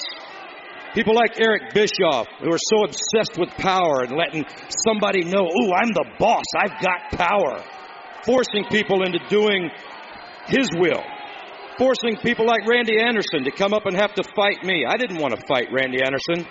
I also fined Macho Man Randy Savage, the largest fine in professional wrestling history. But I was told to keep my mouth shut as that fine was revoked. If you want somebody that's going to stand up for WCW, take a look at what I've done. When people walked out, I stayed. I was injured by Randy Savage. I still worked. When the Giant was NWO, I was choke slammed, I was pressed and thrown out to the floor, and I've been jackknifed by Kevin Nash. Bottom line is, I'm still here. You need an official that will stand up for what he believes in, and I'm that man. If WCW gives me the opportunity, I will serve them with pride. You mean you stabbed us in the back, and now you want to come back to WCW, and you're begging like you guys forgiveness? can argue. Like We've we're got to suppo- take a commercial We're supposed break. to We'll be right you back. now. April 21st is quite busy. Um, we have a few seconds to, to, to, to dissect, to pick apart. We'll start with Nick Patrick. Those who listen to WCW shows at the back end of last year will know that I was quite a big fan of Nick Patrick's heel act. It's kind of, since January, since the NWO thing, it's kind of been defocused. Um, but now, for whatever reason, they decided to have a bit of a, well, spring stampede, a bit of a spring clean of the NWO in that Big Bubba's been booted out, VK Wall Street's been booted out, the announcement of JJ Dillon, nothing else. And Nick Patrick has left the group. And Kieran, like, it, it doesn't really make sense. Like Nick Patrick's a dick for a better part of a year, and then and now, now he comes back and he wants he's, he's asking for contrition and forgiveness. Patrick's so fucking good on the mic. I kind of want to run. He's being I- wasted a bit as the referee. He's so wait. He could. Ah, he- I would so have him as like a. Uh, um, I mean, so being one of the spokesmen for the NWO. He's so like. Well, no, he, could be a heel manager outside the NWO. I don't think you need a but it's, the, it's, but it's the way he actually he addresses he addresses the camera.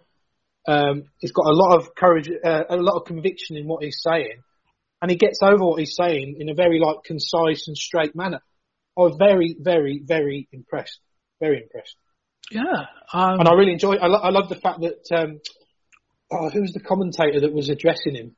Zbyszko? Sab- Sabisca. And I love that little interplay as well because I was expecting Pat out and go a bit sort of, do you know what I mean? Just base, just basically flip out, and he, and he didn't. He was he was just saying, "No, look, Larry, this this is what I'm saying," and it was like. Well, Zbyszko's trying to get a rise out of him, and he, he didn't bite, and I was I was quite impressed with that. It was like he seemed really genuine, didn't? Yeah, I, I I like how you know we talk about it not making sense. I, I did like the bit where he said, "I tried to find Randy Savage half a million dollars," and then you guys said, "Now, now, now, look what Randy Savage is like." Yeah. So, oh yeah, Brilliant. Yeah. That's a, that's Loose a nice ends. little. Loose ends. That's, I, I, I'm not going to give him credit for telling that story six months ago, but I'm going to give him credit for tying it up a bit later Yeah, on. Um, but you know, he talks about WCW needing him. I, you know, his promo work's been consistently excellent. He's been one of the stronger promo guys they've got. Yeah. I don't know who the act would be to pair him with, but I kind of like the idea of of a of a referee becoming a manager at ringside because then you can you can play off Patrick knowing all the tricks of the trade, being a former ref to help an act. Now I don't know who that act could necessarily be. Um, you know, it might be interesting, say for uh, um, would it work for? Um, Maybe a Dean Malenko type act if you were going to turn Malenko Yeah. into a into a heel. Not that Malenko necessarily needs it, but there, there- there's guys that could benefit from having that kind of guy beside them. Um, yeah, I, I, I think he was really, really good in the segment. Yeah. Right, let's move on to the next one. Gene, as soon as the meeting ended this morning and I was aware of what my responsibilities were, the first thing was to get a group of lawyers and look really in depth at the contract of Eric Bischoff. And I've got some good news and I've got some bad news. The good news is that Eric Bischoff has absolutely no authority. That is good news. J.K. Dillon, this crowd responding.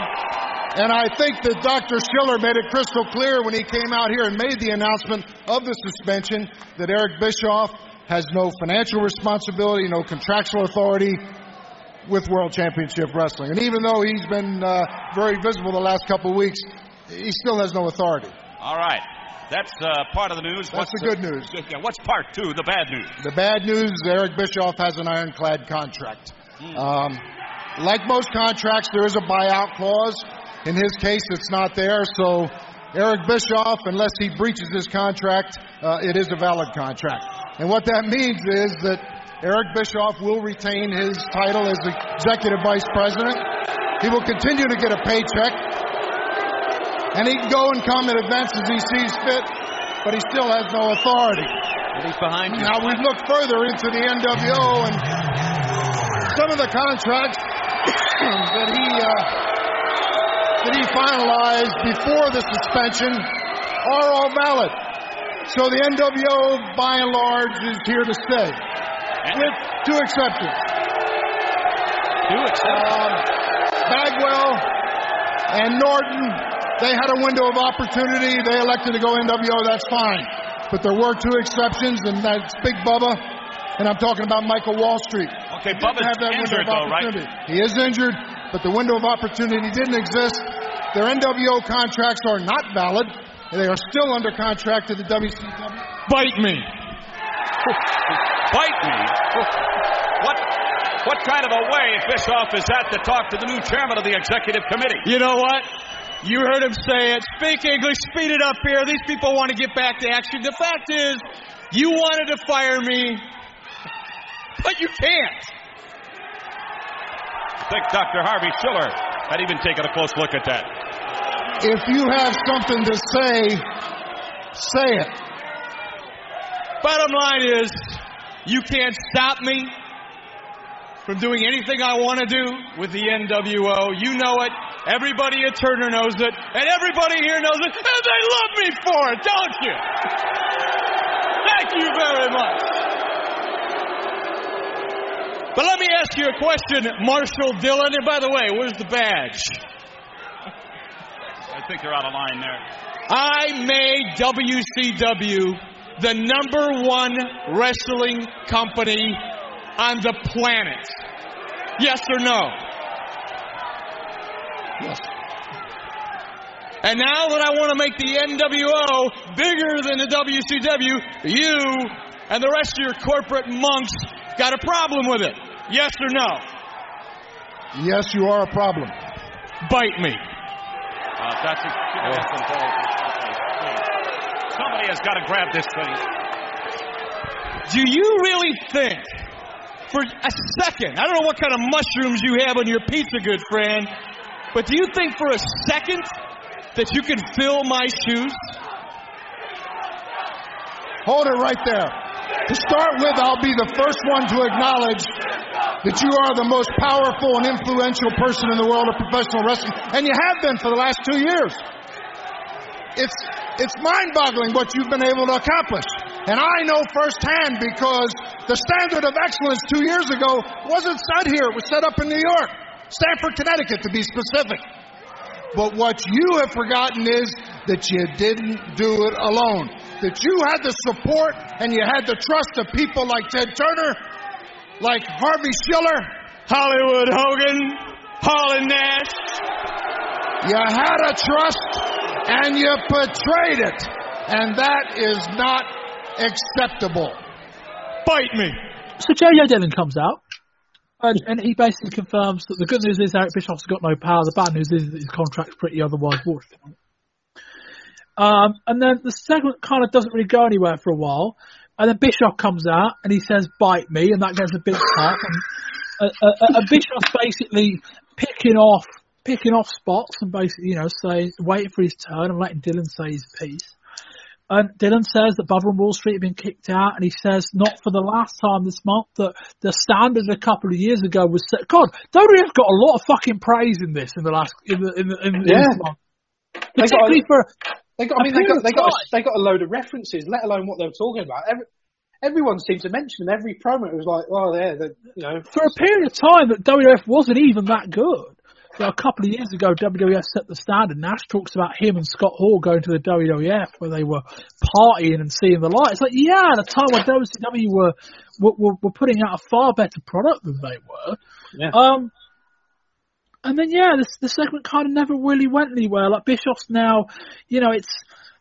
I think they had to explain at one point why Bischoff wasn't using more of his power because they, you know, Bischoff, if he had as much power as he said he had, would have expanded the NWO beyond much further beyond the point that he did. So they kind of had to reduce that. So that kind of makes sense. But now it's like now we've got Bischoff as a guy that gets paid a lot of money and just hangs around with the NWO. It, Kieran, it feels a bit of a loose end that a little bit. Yeah, it it, it, it kind of works for the Bischoff character, but again, it just feels like these NWO guys are just like, well, yeah, their their, their shtick is is that we'll do whatever we want to do. Well, that's all right up to a certain point, Eric something, not just let JJ talk and then just say bite me four or five times. It's like you're not you're not giving me anything to to let to you know to lay my hat on. Um, I was expecting sort of maybe you know Bischoff was going to sort of you know sort of start you know really laying down the law a lot more than what he actually did in that segment. I was expecting him to sort of say, "This is the way it's going to be. Uh, I mean, he made, kept making reference to the fact that you can't touch me, ironclad contract. Well, let's have a bit of follow through on that. And it, it may come in weeks to come about, you know, where it's going to go next. But in terms of this segment, it just, like you said, it just didn't really go anywhere. You know, I don't say too much, but I heard Banana Nose Flair out here last week with Piper. And he said a few things that kind of made me think. Wow. He was talking about this new generation of guys not having any respect. Well, Ric Flair, I know a little bit about the history of this sport, and I want to ask you something right now. What kind of respect is it ripping one of the legends of this sport off, the nature boy Buddy Rogers. You rip his name off, you rip his look off, and you rip the figure four off from him. You're a biter, Ric Flair. And I got no respect for you, and very little for you either, Piper. And if you got any sack whatsoever, You'll do something about it because I don't sweat either one of you. Where is Scott Hall in all of this? He's still not here. All right. If you guys hold it down, we can get this done real quick.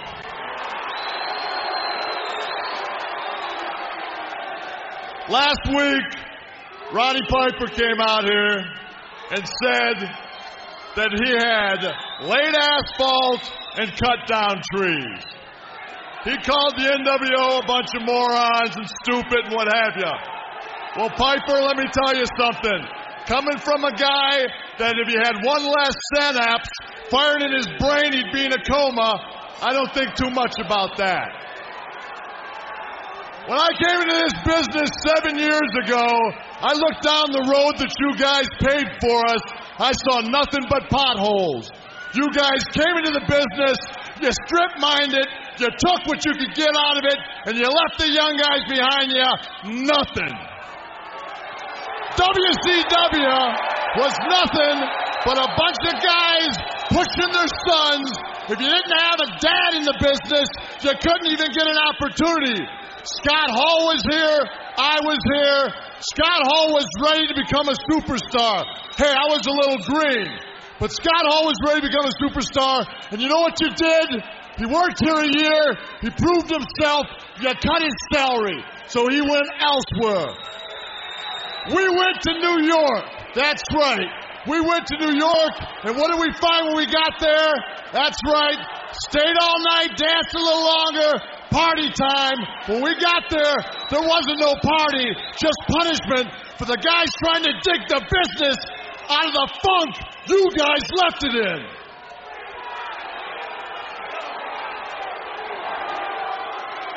Wow. Oh, it's right. Pulling Where I come from, which ain't too far from here, south side of Detroit.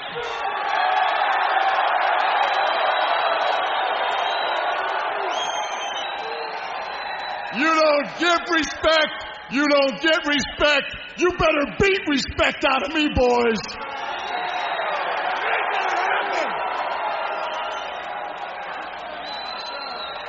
It's our turn to shine. It's the new generation's turn to shine. There's some young, young lions up here, and it's time for us to get more than a nibble on the carcass, boys.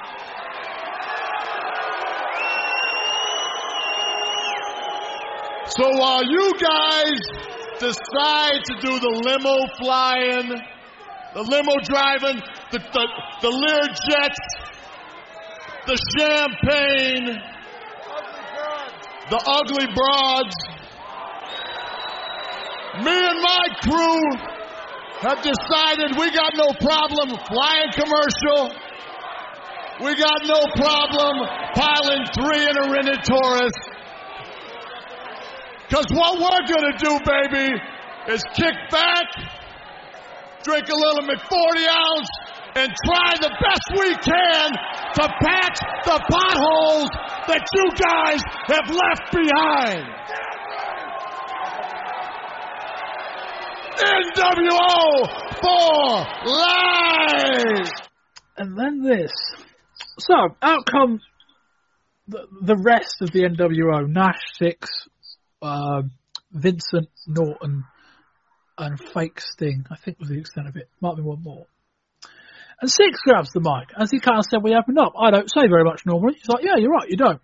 Um, and, and, and, Syxx cuts of promo on, on on Flair and Piper and runs down Flair for for nicking, you know, being a phony and nicking Buddy Rogers' name and his move and all that kind of thing and then calls out him and Piper and says, if you guys have got any sacks however, you'll come down and sort me out because I don't sweat either of you two.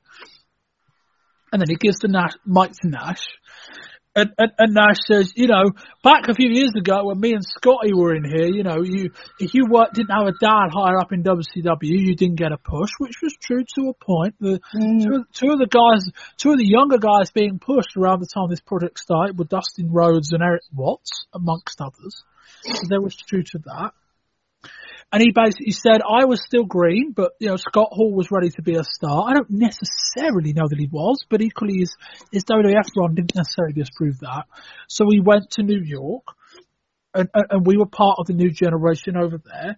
And then he said, basically, in pride, they made it in the WWF, and now they came back, and now it's time for the new generation, the young lions, I think he called them, which I think yeah. is a I think young lions means something in Japanese wrestling. I may be wrong, but it talks about young lions, including himself, 38 year old Kevin Nash, in amongst all of that, and, and, and basically calling out P- Piper and Flair and all of that. And it's like, fuck, I mean, Kieran, I, I kind of feel like I have to be sat here like drawing out diagrams and notes oh. to sort this out, but uh, just about worked.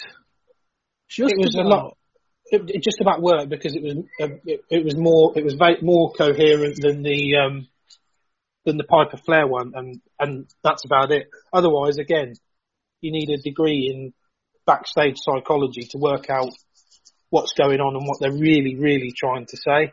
Well, I know what the you know I know what the sort of angle of the promo is, but again, just doesn't go anywhere and only means something to people in the back in the back. Yeah, um, you know, uh, as we say, a lot of these promos were for, were for a very specific audience, but I, yeah. I don't. I don't necessarily know how well this got over the rest of the guys, but it was nice to hear from Syxx, and Nash wasn't necessarily wrong. And I, you know, we spoke about this with the Benoit and Sullivan thing before. Like it hasn't always made sense, but we get to the end, and you're like, yeah, well, people, you know, it might be osmosis, but people are kind of believing it now. Yeah. And I kind of feel like that's the same here. Um, right, we'll, we'll, have a quick we'll have a quick pre-tape of the final show of the month, and then we're going to fill in a lot of the details of the story that we've been talking about. Just an hour for the last Nitro of the month as we hit NBA playoff season. We start randomly with a video of Flair beating Vader for the title from Starcade in 1993. Of a show that. You want to listen to the podcast on that one. Back to the present day, we open with Piper and Flair taking over the desk. Piper does the old grizzled vet shtick as the NWO. Flair goes almost full Flair, but they get cut off for the intro video. Prince Iaukea gets his title challenge for Malenko's US title but falls to the Cloverleaf. No messing there.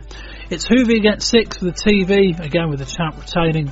Lee Marshall phones in his fucking weekly weasel joke to the happiness of no one.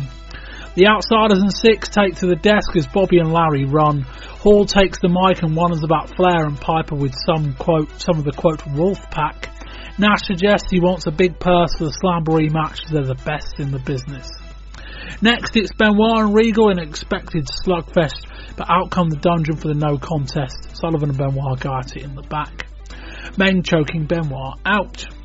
Macho gets a pay for vignette. Giant and Luger then beat the amazing French Canadians with Giant choke slamming Jacques, and McMichael beats the Barbarian after the Halliburton shot to let Tony build his Slamboree match.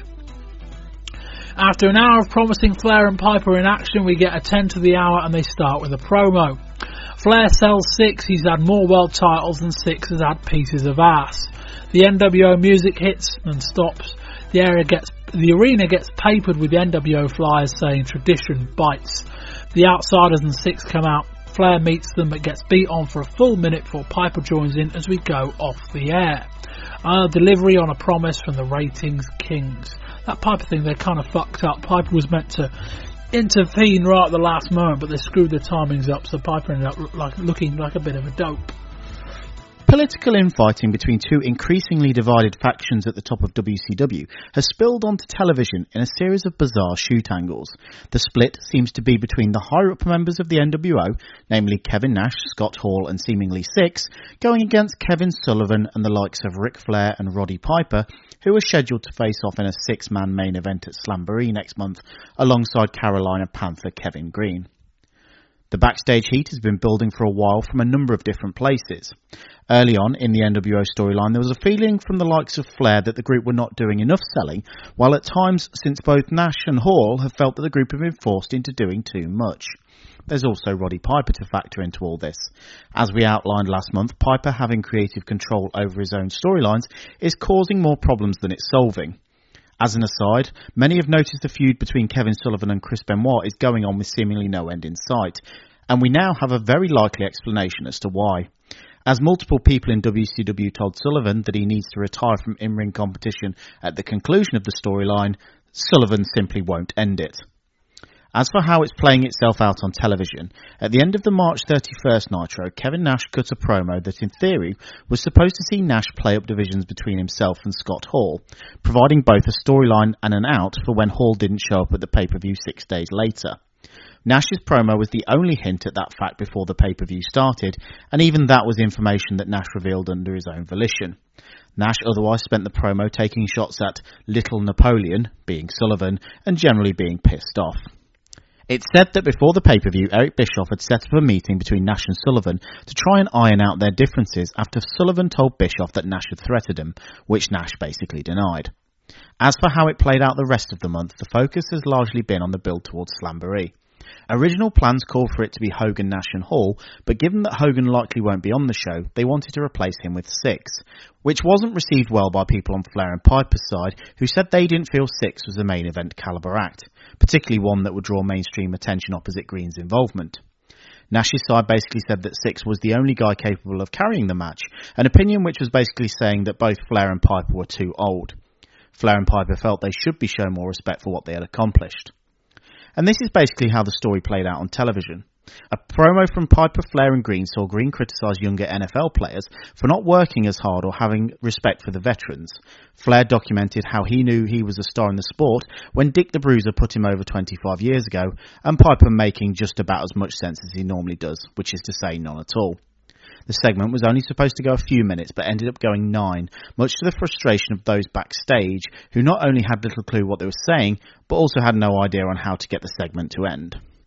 The retort to that came from a rare on-air promo from Syxx, who said Flair is one to talk about respect, given that he ripped off the name, the look, and the finisher of Nature Boy Buddy Rogers.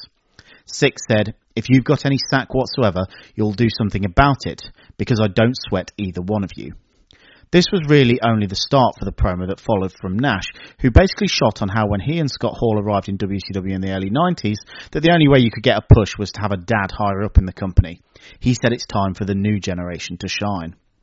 While the shoots continued for the rest of the month, including a line on April 28th, where Flair said of Syxx that he'd held more world titles than Syxx had had pieces of ass, it seems now that the two groups are at least working together with each other for the sake of making money, even though both sides are still shooting. Although apparently the one concession made by the NWO is that they can't call Flair or Piper old. It's all politics, Kieran, isn't it? Bloody hell. So yeah, Yeah. As, as, as we kind of revealed in that, showed in that pre-tape, hell of a lot going on. Um, you know, a lot of stuff backstage, rivalries between between Nash and Sullivan that I don't want to say has been diffused, but seems to have now been kind of, you know, put out for now. Whether, whether it will reignite, we don't know. Um, and, and yeah, basically at the moment it seems like everyone's happy, pushing in the same direction. They're all kind of work with each other. But I don't know that this isn't going to blow up again in a few months. Uh, if you've got you've got Piper with creative control, Flair who still thinks Flair who still thinks he belongs. Nash is a great was fascinating stories this month. We didn't mention it at the pre-tape, it's partly because it wasn't strictly news, but fascinating stories this month of potentially Hulk Hogan the belief that Hogan was trying to influence Sullivan into sabotaging the angles to, to stop things getting over on the basis that Hulk Hogan wasn't around, so WCW business isn't quite as good while he's not there. When he comes back and it picks up, know, we've got Kevin Nash trying to, you know, trying to say, well, we can probably do without Hulk Hogan. Why don't we kick him out the door and then split the money between ourselves, him and Eric Bischoff? Kieran, there's so fucking much going on right now. But They, they, they might have put the fire out now, but that thing's going to reignite at some point. It, it's it's just a powder keg waiting to happen, Bob. I don't, I I I will put I will put no stock in any anyone from any of the factions saying, right, we'll just we'll put we'll put everything to one. I just just say it in my head with knowing what these personalities are like, even like Nash from when he was in WWF. Knowing the, what these personalities are like, knowing the, e, the the egos for one thing that are going on, for them to all of a sudden be like, well, all pulling in the right direction. We'll put everything to all pulling the right direction. I'm not having it at all. This this will absolutely blow up again. I, I mean- because and I literally, I, I mean, and I mean this with all the best will in the world to anybody that's that is pulling for the product and thinking about the fans. Because don't tell me these guys don't do not. I'm, yeah, I'm just going to say, I don't think 90% of the guys involved in this angle care one iota about what goes on in the ring and what the crowd thinks. I just don't think they care. And I think that's the, the damning indictment of it all. Well, the, the, the amount of self-interest that's going on is just ludicrous. Yeah, you've got a lot of guys trying to look after their own spots. And the best story of the month is, is, is Kevin Sullivan, who, fucking hell. So apparently, apparently last year they talked Sullivan into saying, right, when the Benoit feud is over, Sullivan, you're going to hang your boots up. So Sullivan is in charge of writing things. Like, right, well, if I don't have to hang up my boots till the Benoit feud finishes, we might as well just have it never end, which is part of the reason why it hasn't ended. So that's really good. But you've got Sullivan trying to look after his spot. And Sullivan's equity right now, other than being Booker, is not that strong. No. There- there- There's there, I, I, yeah, there's a big, long editorial that I, I urge everyone read in the in the Pro Talks this month about um, by Wade Keller. A lot of the context surrounding this, some of the stuff that I didn't put in the the pre-text, it was more speculation. But Sullivan apparently still talking with ECW, still trying to keep that door open because he knows, and Sullivan knows that he doesn't have much strength beyond his position. I don't get the sense he has that many allies. No, I, I, I would. He, he knows he's on a bit of borrowed time, doesn't he? I think. Um, not, no, not necessarily. I mean, there there won't be there won't be a particular push to change Booker while ratings are strong and while business is strong. So he'll be okay from that point of view. Well, it, do you think? Sorry, but do you think that's? Do you think that's even the case considering the people that are knocking around trying to get him out? Do you, In do you, sense? do you not? See, well, do you not see that people that like on the the other flip side, like Nash and that, you don't see them trying to force Sullivan out? Do you think they really Uh, care who the booker is, or Um, while while ratings are strong, there's not going to be a massive amount of push and, and and justification for um for for trying to change things. And so while that's the case, I think Sullivan's okay. But if if that starts to change, he might be the first person out of the door. So he's trying to play politics. He's trying to keep both sides happy. He's got a fraction of of of, uh, of Flair and Piper on one side, and he's got the NWO guys on the other. Nash has got Eric Bischoff's here. You've got Hogan a factor in all this as well. Piper's got creative control, and I think Wade kind of said it right. It kind of comes down from the point that leadership isn't all that strong in WCW. No, Um, despite, he's right. Despite all the personalities and he around, there isn't, there isn't sort of like, um, there's, there's sort of like a lack of direction, isn't there, which would come from having leaders, you know, actually like, you know, somebody to actually say, look, guys, come on, let's just. Do they ever actually just like sit down and thrash it out? I don't think there's any one person that could bring them all together to do that. Well, I think Bischoff might be the guy. I mean, it'd be fascinating if Bischoff ends up trying to be the peacekeeper amongst all this. I, suspect he has to. Bischoff's the guy in charge at the end of the day. Let's not Yeah, forget. they, yeah, true, true. Um, so Bischoff, you know, there, there were talks that he sat Sullivan and Nash down before the pay per view and tried to iron the things out. Um, but yeah, there's a lot of moving parts right now when you've got multiple guys with creative. And God knows how they got through two Piper and Hogan matches with both guys having creative control of their own stuff. Um, no idea how they got through all of that. Um, but yeah, it's it's it's all very tricky. It's all very interesting to watch, and it's it's fascinating. One to read about how it's coming across off screen, about all this potential stuff, and Hogan trying to sabotage you know his own product. Brilliant. Fascinating. Uh, just the guy is just Hogan trying to influence Sullivan into deliberately sabotaging a show so that the pay per view might not draw as well, so that when Hogan comes back and the pay per view numbers return, Hogan can say, "Look at me, I'm the one who drew these numbers."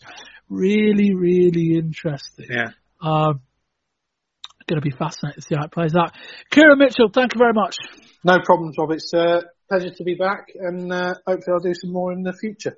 Yeah, good to have you around. Uh, remind people where they can find you on Twitter, etc., etc. I'm on Twitter at Jotun Thrash six six six. Excellent. And yes, uh, two other volumes for this month. Volume number one, we go to ECW, look at their first pay per view, Barely Legal. Volume number two, we go to WWF, looking at In Your House, Revenge of the Taker. Reminder that we're on Patreon for five bucks a month. If you'd like to say thank you or to get early access to shows like these, you can do so at patreon.com forward slash wrestling 20RS. And the links are in the podcast description and on our website. Uh, our website, wrestling20rs.com, part of a piece this month looking at the inexplicable rise of Sid in 1996. Read all about that. Uh, and a few other things as well. Uh, and that's it. So I've been Bob Bamber. This has been volume number three of the April 1997 edition of the Wrestling 20 Years Ago podcast. Until next time, goodbye.